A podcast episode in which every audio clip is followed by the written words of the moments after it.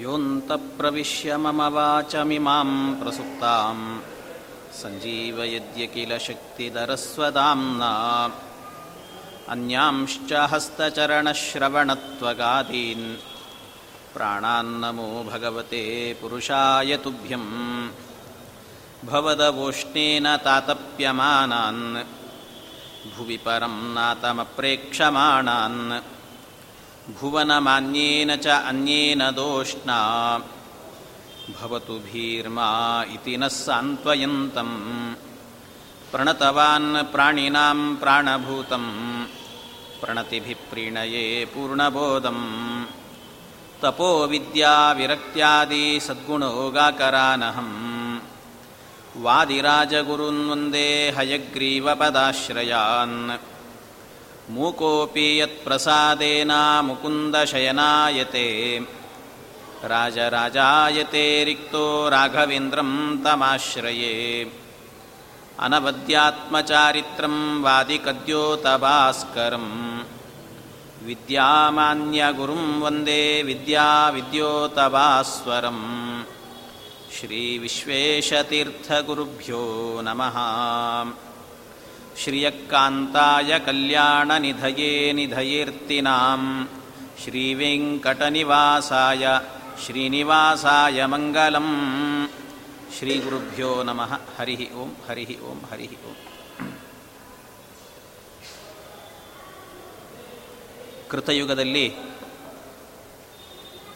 ವೃಷಭಾಚಲ ಅಂತ ಪರ್ವತಕ್ಕೆ ಹೆಸರು ಬಂತು ಆ ವೃಷಭ ಎನ್ನುವಂಥ ಅಸುರನನ್ನು ಭಗವಂತನೇ ಬಂದು ಅವನ ಸಂಹಾರ ಮಾಡಿ ಅವನು ಭಗವಂತ ಸರ್ವೋತ್ತಮ ಅನ್ನೋದನ್ನು ತೋರಿಸಿಕೊಟ್ಟಿದ್ದಾನೆ.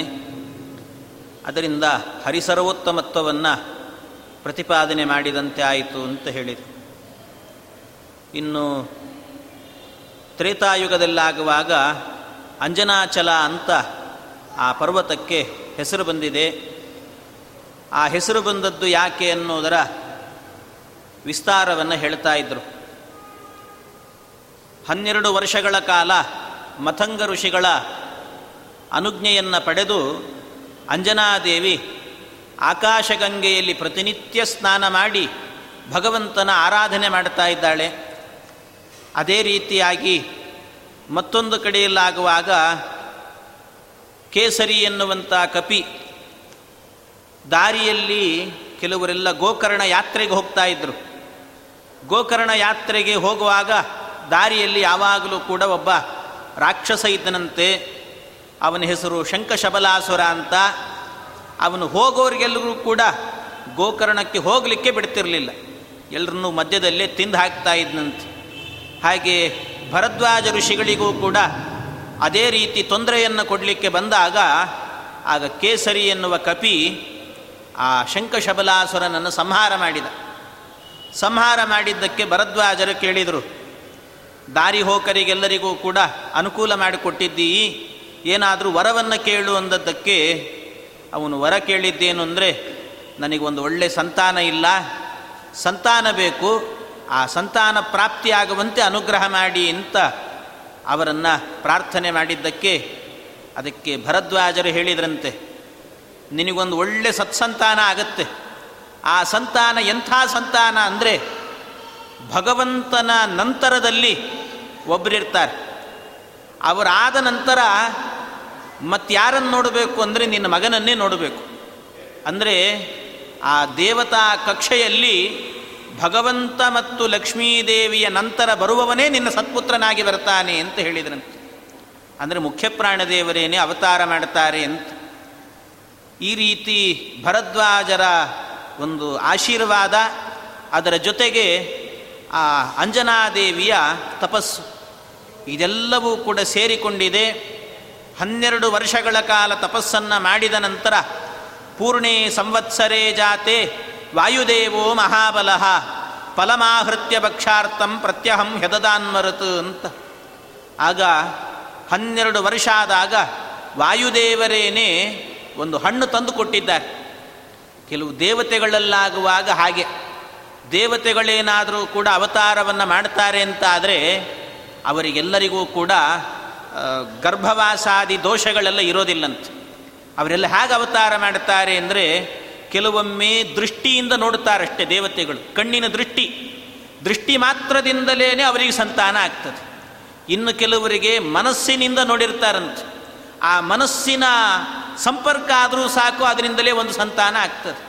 ಇನ್ನು ಕೆಲವರಿಗಾಗುವಾಗ ಸ್ಪರ್ಶ.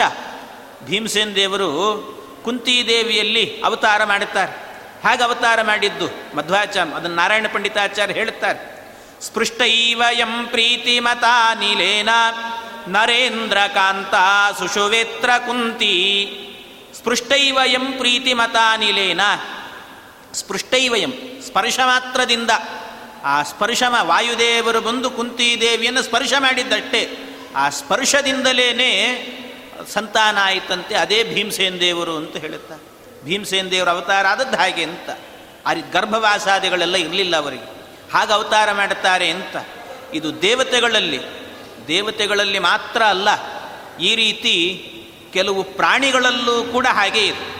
ಪ್ರಾಣಿಗಳಲ್ಲೂ ಕೂಡ ಯಾರಾದರೂ ಒಂದು ಸಂತಾನ ಪಡೆಯಬೇಕು ಅಂತಾದರೆ ಈ ಮೀನುಗಳಿರ್ತವೆ. ಮೀನುಗಳಾಗುವಾಗ ಒಂದು ಹೆಣ್ಣು ಮೀನಿನಿಂದ ಸಂತಾನ ಪಡೆಯಬೇಕು ಅಂದರೆ ಅವು ಸಂಪರ್ಕ ಮಾಡಬೇಕು ಅಂತಿಲ್ಲ. ಬರೀ ಕಣ್ಣಿನ ನೋಟದಿಂದ ನೋಡಿದರೆ ಸಾಕಂತ, ಸಂತಾನ ಆಗಿಬಿಡ್ತದಂತೆ. ಕಣ್ಣಿನಿಂದ ನೋಡಿದರೆ ಸಾಕು, ಪ್ರೀತಿಯಿಂದ ಆ ಕಣ್ಣಿಂದ ನೋಡಿದರೆ ಸಾಕಂತ.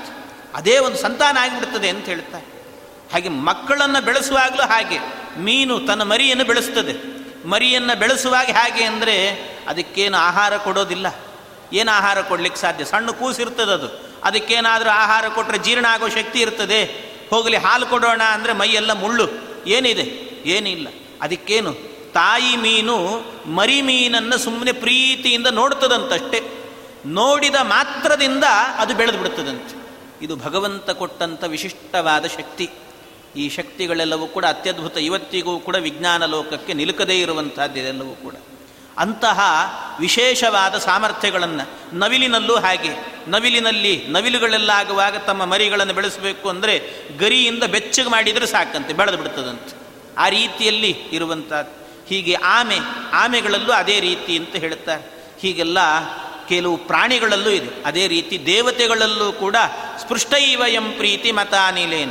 ಸ್ಪರ್ಶ ಮಾತ್ರದಿಂದ, ಕೆಲವೊಮ್ಮೆ ಹಣ್ಣನ್ನು ಭಕ್ಷಣೆ ಮಾಡಿದ್ರಿಂದ, ಹಾಗೆ ಹಣ್ಣನ್ನು ಭಕ್ಷಣೆ ಮಾಡಿದ್ರಿಂದಾಗಿ ಒಳ್ಳೆ ಕಾಲದಲ್ಲಿ ಆ ಹನುಮಂತ ದೇವರಿಗೆ, ಅಂದರೆ ಮುಖ್ಯಪ್ರಾಣ ದೇವರಿಗೆ ಅವತಾರ ಆಗುವಂಥ ಕಾಲದಲ್ಲಿ, ಸರಿಯಾದ ಕಾಲದಲ್ಲಿ ಅವರಿಗೆ ಗರ್ಭಿಣಿಯಾಗಿದ್ದಾಳೆ. ಗರ್ಭಿಣಿಯಾಗಿ ಸರಿಯಾದ ಕಾಲದಲ್ಲಿ ಅವಳಿಗೆ ಗರ್ಭ, ಆಗ ಹಡೆದಿದ್ದಾಳಂತೆ, ಮಗುವನ್ನು ಹಡೆದಿದ್ದಾಳೆ. ಆಗಲೇ ಆ ಹುಟ್ಟಿದಂಥ ಮಗುವಿಗೆ, ಅತೈಕಸ್ಮಿನ್ ದಿನೇ ವಾಯು ಫಲೇ ವೀರ್ಯಮಪೂರಯತ್ ಆ ಫಲವನ್ನು ಭಕ್ಷಣೆ ಮಾಡಿದ್ರಿಂದಲೇನೆ ಸುಶುವೆ ಪುತ್ರಮುತ್ತಮಂ ಅಂತ. ಒಳ್ಳೆ ಉತ್ತಮನಾದಂಥ ಮಗನನ್ನು ಪಡೆದಿದ್ದಾಳಂತೆ. ಅವನು ಹುಟ್ಟಿದ ಕೂಡಲೇ ಎಲ್ಲ ಋಷಿಗಳು ಕೂಡ ಸೇರಿಕೊಂಡು ಈ ವ್ಯಕ್ತಿಯನ್ನು ನೋಡಿ ಹನುಮಂತಮಿಮಂ ಪ್ರಾಹು ಮುನಯೋವೀತ ಕಲ್ಮಶಾಹ ಅಂಜನಾ ವ್ರತಮಾಸ್ತಾಯ ಪುತ್ರಂ ಪ್ರಾಪಗಿರೇಶ್ವರೇ ಆ ಸಂದರ್ಭದಲ್ಲೇನೆ ಆ ಆ ಮಗುವನ್ನು ನೋಡಿದ ಕೂಡಲೇ ಹನುಮಂತ ಮಿಮಂ ಪ್ರಾಹುಹು ಅಂತಾರೆ. ಹನುಮಂತ ಹನುಮಂತ ಅಂತ ಕರೆದ್ರಂತೆ ಎಲ್ಲರೂ ಕೂಡ. ಎಲ್ಲರೂ ಹನುಮಂತ ಅಂತ ಹೇಳಿದ್ದಾರೆ. ಯಾಕೆ ಹನುಮಂತ ಹನುಮಂತ ಅಂತ ಕರೆದ್ರು ಅಂದರೆ ಹನುಮಂತ ಅನ್ನೋದಕ್ಕೆ ಒಂದು ವಿಶಿಷ್ಟವಾದ ಅರ್ಥ. ಅದನ್ನು ಮಧ್ವಾಚಾರ್ಯರು ಹೇಳಿದ್ದಾರೆ. ಹನುಮಂತ ಅಂದರೆ ಏನರ್ಥ? ಹನುಮಂತ ಅಂದರೆ ಹನು ಅಂತ ಹೇಳಿದರೆ ಜ್ಞಾನ. ಮಂತ ಅಂದರೆ ಜ್ಞಾನ ಉಳ್ಳವನು ಅಂದರೆ ಪ್ರಶಸ್ತವಾದ, ಅಲ್ಲಿ ಮತು ಪ್ರತ್ಯಯಕ್ಕೆ ಪ್ರಶಸ್ತ ಅಂತರ್ಥ. ಪ್ರಶಸ್ತವಾದ ಜ್ಞಾನ ಇರುವವನು ಅಂತರ್ಥ. ಪ್ರಶಸ್ತವಾದಂಥ ಜ್ಞಾನ, ಧನವಂತ ಅಂತ ಹೇಳ್ತಾರೆ. ಧನವಂತ ಅಂದರೆ ಏನರ್ಥ? ಒಳ್ಳೆ ಪ್ರಶಸ್ತವಾದ ಧನ ಇರಬೇಕು ಅಂತ ಅರ್ಥ ಯಾರ ಹತ್ರ ಆದರೂ ಹತ್ತು ಪೈಸೆ ಇತ್ತು ಅಂದರೆ ಅವನನ್ನು ಧನವಂತ ಅಂತ ಕರೀತಾರೆ. ಏನು? ಧನ ಇದೆ. ಇದ್ದರೂ ಕೂಡ ಧನವಂತ ಅಂತ ಕರೆಯಲ್ಲ. ಹತ್ತು ಪೈಸೆ ಇದ್ದು ಕೂಡಲೇ. ಅದಕ್ಕೆ ಪ್ರಶಸ್ತವಾದ ಧನ ಇರಬೇಕು. ಒಳ್ಳೆ ಕೋಟಿಗಟ್ಟಲೆ ದುಡ್ಡಿರಬೇಕು. ಹಾಗಿದ್ದರೆ ಆಗ ಅವನನ್ನು ನೋಡಿ ಧನವಂತ ಅಂತ ಕರೀತಾರೆ. ಹಾಗೆ ಇವನಲ್ಲಿ ಒಳ್ಳೆ ಪ್ರಶಸ್ತವಾದ ಜ್ಞಾನ ಇತ್ತು. ಆ ಜ್ಞಾನ ಇದ್ದದ್ರಿಂದಾಗಿ ಇವನನ್ನು ಹನುಮಂತ ಅಂತ ಕರಿ ಹನು ಅಂದರೆ ಜ್ಞಾನ, ಪ್ರಶಸ್ತವಾದ ಜ್ಞಾನ ಇವನಲ್ಲಿತ್ತು. ಆದ್ದರಿಂದಾಗಿ ಅಂದರೆ ಪ್ರಶಸ್ತವಾದ ಜ್ಞಾನ ಅಂದರೆ ಏನರ್ಥ? ಇವನಿಗೆ ಯಾವತ್ತೂ ಕೂಡ ಭಗವಂತನ ವಿಷಯದಲ್ಲಾಗುವಾಗ ಅನ್ಯತಾ ಜ್ಞಾನ ಎನ್ನುವುದು ಬರೋದೇ ಇಲ್ಲಂತ. ಮುಖ್ಯ ಪ್ರಾಣದೇವರಿಗೆ ಭಗವದ್ ವಿಷಯದಲ್ಲಿ ಅನ್ಯಥಾ ಜ್ಞಾನ ಇಲ್ಲವೇ ಇಲ್ಲ. ಯಾವತ್ತೂ ಕೂಡ ಭಗವಂತನಿಗಿಂತ ಮೇಲೆ ನಾನು ಅನ್ನುವ ಯೋಚನೆಯೂ ಬರೋದಿಲ್ಲಂತೆ. ಆದ್ದರಿಂದಲೇ ಅವರಿಗೆ ಪ್ರಶಸ್ತವಾದ ಜ್ಞಾನ. ಯಾವತ್ತೂ ಕೂಡ ಹರಿಸರ್ವೋತ್ತಮತ್ವ ಜ್ಞಾನ ಎನ್ನುವುದು ಅವರಲ್ಲಿ ಹಾಳೆ ಆಗಲ್ಲ, ನಾಶ ಆಗೋದಿಲ್ಲ. ಆ ರೀತಿ ಇರ್ತದಂತೆ. ಅದರಿಂದ ಪ್ರಶಸ್ತ ಜ್ಞಾನ ಅಂತ ಕರೀತಾರೆ. ಅದರಿಂದಲೇನೆ ಹನುಮಂತ ಮಿಮಂ ಪ್ರಾಹು ಹನುಮಂತ ಅಂತ ಕರೀತಾ ಇದ್ರಂತೆ. ಇದು ಒಂದರ್ಥ ಆದರೆ ಇನ್ನೊಂದು ಅರ್ಥವನ್ನು ಹೇಳಿದ್ದಾರೆ. ಹನುಮಂತ ಮಿಮಂ ಪ್ರಾಹು ಅಂತ. ಇವನನ್ನು ಹನುಮಂತ ಅಂತ ಕರೆದಿದ್ದಾರೆ. ಯಾಕೆ ಹನುಮಂತ ಅಂತ ಕರೆದ್ರು ಅಂದರೆ ಹನು ಅಂತ ಹೇಳಿದರೆ ಈ ಮುಖದ ಭಾಗ ಇರ್ತದಲ್ಲ, ಈ ದೌಡೆ ಗಿವುಡೆ ಭಾಗ, ಈ ಭಾಗವನ್ನು ಕೂಡ ಮೂತಿ, ಈ ಬಾಯಿ ಇರುವಂಥ ಜಾಗ, ಇದನ್ನು ಕೂಡ ಹನು ಅಂತ ಕರೀತಾರೆ ಸಂಸ್ಕೃತದಲ್ಲಿ. ಅವನ ಮೂತಿ ಹೇಗಿದೆ ಅಂದರೆ ಮುಖ, ಪ್ರಶಸ್ತವಾದ ಮುಖ ಅಂತವನದ್ದು, ಹನುಮಂತ ದೇವರದ್ದು ಪ್ರಶಸ್ತ, ಬಹಳ ಪ್ರಶಸ್ತವಾಗಿರುವಂತಹದ್ದು. ಆದ್ರಿಂದಲೇ ಅವನಿಗೆ ಹನುಮಂತ ಅಂತ ಕರೆದ್ರಂತೆ. ಯಾಕೆ ಅವನ ಪ್ರಶಸ್ತ ಅಂದರೆ ಹಾಗೆ ಅಷ್ಟು, ಎಷ್ಟು ಪ್ರಶಸ್ತ ಅವನ ಮುಖ ಎನ್ನುವುದು ಅಂದರೆ ಅದಕ್ಕೆ ಹೇಳಿದ್ದಾರೆ ಕಥೆಯನ್ನು. ಒಂದು ಅವನು ಹುಟ್ಟಿದಾಗಲೇ ಹನುಮಂತ ದೇವರು ಅವತಾರ ಮಾಡಿದಾಗ ಒಂದು ಗ್ರಹಣ ಆಯ್ತಂತೆ. ಇನ್ನು ಅವತಾರ ಮಾಡಿ ಒಂದು ದಿವಸ ಕಳೆದಿದೆ ಅಷ್ಟೇ. ಕಳೆದು ಕೂಡಲೇ ಒಂದು ಗ್ರಹಣ ಆಯ್ತಂತೆ. ರಾಹುಗ್ರಹಣ ಚಂದ್ರಗ್ರಹಣ ಆಗ್ತಾ ಇತ್ತು ಸೂರ್ಯಗ್ರಹಣ ಆಗ್ತಾ ಇತ್ತು. ಆ ಸೂರ್ಯಗ್ರಹಣ ಆಗುವಂಥ ಕಾಲದಲ್ಲಿ ಏನಾಗುತ್ತೆ? ಸೂರ್ಯಗ್ರಹಣ ಅಂದರೆ ಏನು? ರಾಹು ಬಂದು ಸೂರ್ಯನನ್ನು ನುಂಗೋದು ಅಂತ ಅರ್ಥ. ರಾಹು ಬಂದು ಸೂರ್ಯನ ನುಂಗಬೇಕು. ಆ ರಾಹು ಸೂರ್ಯನನ್ನು ನುಂಗ್ಲಿಕ್ಕೆ ಅಂತ ಹೋಗುವಾಗ ಆಗ ಹನುಮಂತ ದೇವರು ಅದನ್ನು ನೋಡಿದ್ರಂತೆ. ಸೂರ್ಯನನ್ನು ನುಂಗ್ತಾ ಇದ್ದಾನೆ ಅನ್ನೋದನ್ನು ನೋಡಿದರು. ಅದನ್ನು ನೋಡಿ ಕೂಡಲೇ ಹನುಮಂತ ದೇವರು ವೇಗದಿಂದ ಹೋದ್ರಂತಲ್ಲಿಗೆ ಸೂರ್ಯನ ಹತ್ತಿರಕ್ಕೆ ಹೋದ್ರಂತೆ. ಸೂರ್ಯನ ಹತ್ತಿರಕ್ಕೆ ಹೋಗುವಾಗ ಅವರ ವೇಗವನ್ನು ರಾಹು ನೋಡಿದ್ನಂತೆ. ಯಾಕೆ ಅಂದರೆ ಸೂರ್ಯನನ್ನು ರಕ್ಷಣೆ ಮಾಡಬೇಕು ಅಂತ ಹೋದದ್ದು. ಯಾಕೆ ಸೂರ್ಯ ಅಂದರೆ ಏನು? ಏನು ಅದನ್ನ ಹೇಳಿ, ದಶವೈದ್ಯ ಸಮೋರವಿ ಸಮೋರವಿ ಅಂತ ಹೇಳ್ತಾರೆ. ದಶವೈದ್ಯ ಸಮೋರವಿಹಿ ಅಂದರೆ ಒಬ್ಬ ಸೂರ್ಯ ಅಂತ ಹೇಳಿದರೆ ಅವನ ಬೆಳಕು ಎಷ್ಟು ಆರೋಗ್ಯವನ್ನು ಕೊಡುತ್ತೆ ಅಂದರೆ ಅದಕ್ಕೆ ಹೇಳಿದ್ದಾರೆ, ಹತ್ತು ಡಾಕ್ಟ್ರುಗಳಿಗೆ ಈಕ್ವಲ್ ಅಂತ ಹೇಳ್ತಾರೆ. ಹತ್ತು ಡಾಕ್ಟ್ರುಗಳು ಸೇರಿದರೆ ಎಷ್ಟು ಶಕ್ತಿ ಇರ್ತದವರಲ್ಲಿ ಅಷ್ಟು ಶಕ್ತಿ ಸೂರ್ಯನ ಬೆಳಕಲ್ಲಿ ದಶವೈದ್ಯ ಸಮೋರವಿಹಿ ಅಂತ. ಆದ್ದರಿಂದ ರವಿಯಲ್ಲಿ ಅಷ್ಟು ಶಕ್ತಿ ಇದೆ. ಅವನನ್ನೇ ನಾಶ ಮಾಡಲಿಕ್ಕೆ ಹೋಗ್ತಿದ್ದಾನೆ ರಾಹು, ಅದನ್ನು ತಡೀಬೇಕು ಅಂತ ಹನುಮಂತ ದೇವರು ವೇಗದಿಂದ ಹೋಗ್ತಿದ್ರಂತೆ. ಹೋಗುವಾಗ ರಾಹು ನೋಡಿದ್ನಂತೆ ಅದನ್ನು. ರಾಹು ನೋಡಿ ಹನುಮಂತ ದೇವರು ಬರೋದನ್ನು ನೋಡಿ ಯಾರೋ ಬರ್ತಿದ್ದಾರೆ, ಇದು ನನ್ನ ಆಹಾರ, ನಾನು ತಿನ್ನಬೇಕು ನನ್ನ ಕರ್ತವ್ಯ ನನ್ನನ್ನು ಮಾಡಲಿಕ್ಕೆ ಬಿಡ್ತಾ ಇಲ್ಲ ಅಂತ ಅವ ಹೆದರ್ಕೊಂಡು ಓಡೋದ್ನಂತೆ. ಅವತ್ತು ಗ್ರಹಣವೇ ನಿಂತು ಹೋಯ್ತು. ಹೆದರ್ಕೊಂಡು ಓಡೋದ್ನಂತೆ. ಎಲ್ಲ ಹೆದರ್ಕೊಂಡು ಓಡ್ ಹೋಗಿ ಎಲ್ಲಿಗೆ ಹೋದದ್ದು ಅಂದರೆ ಇಂದ್ರನ ಬಳಿಗೆ ಹೋದನಂತೆ, ದೇವೇಂದ್ರನ ಬಳಿಗೆ.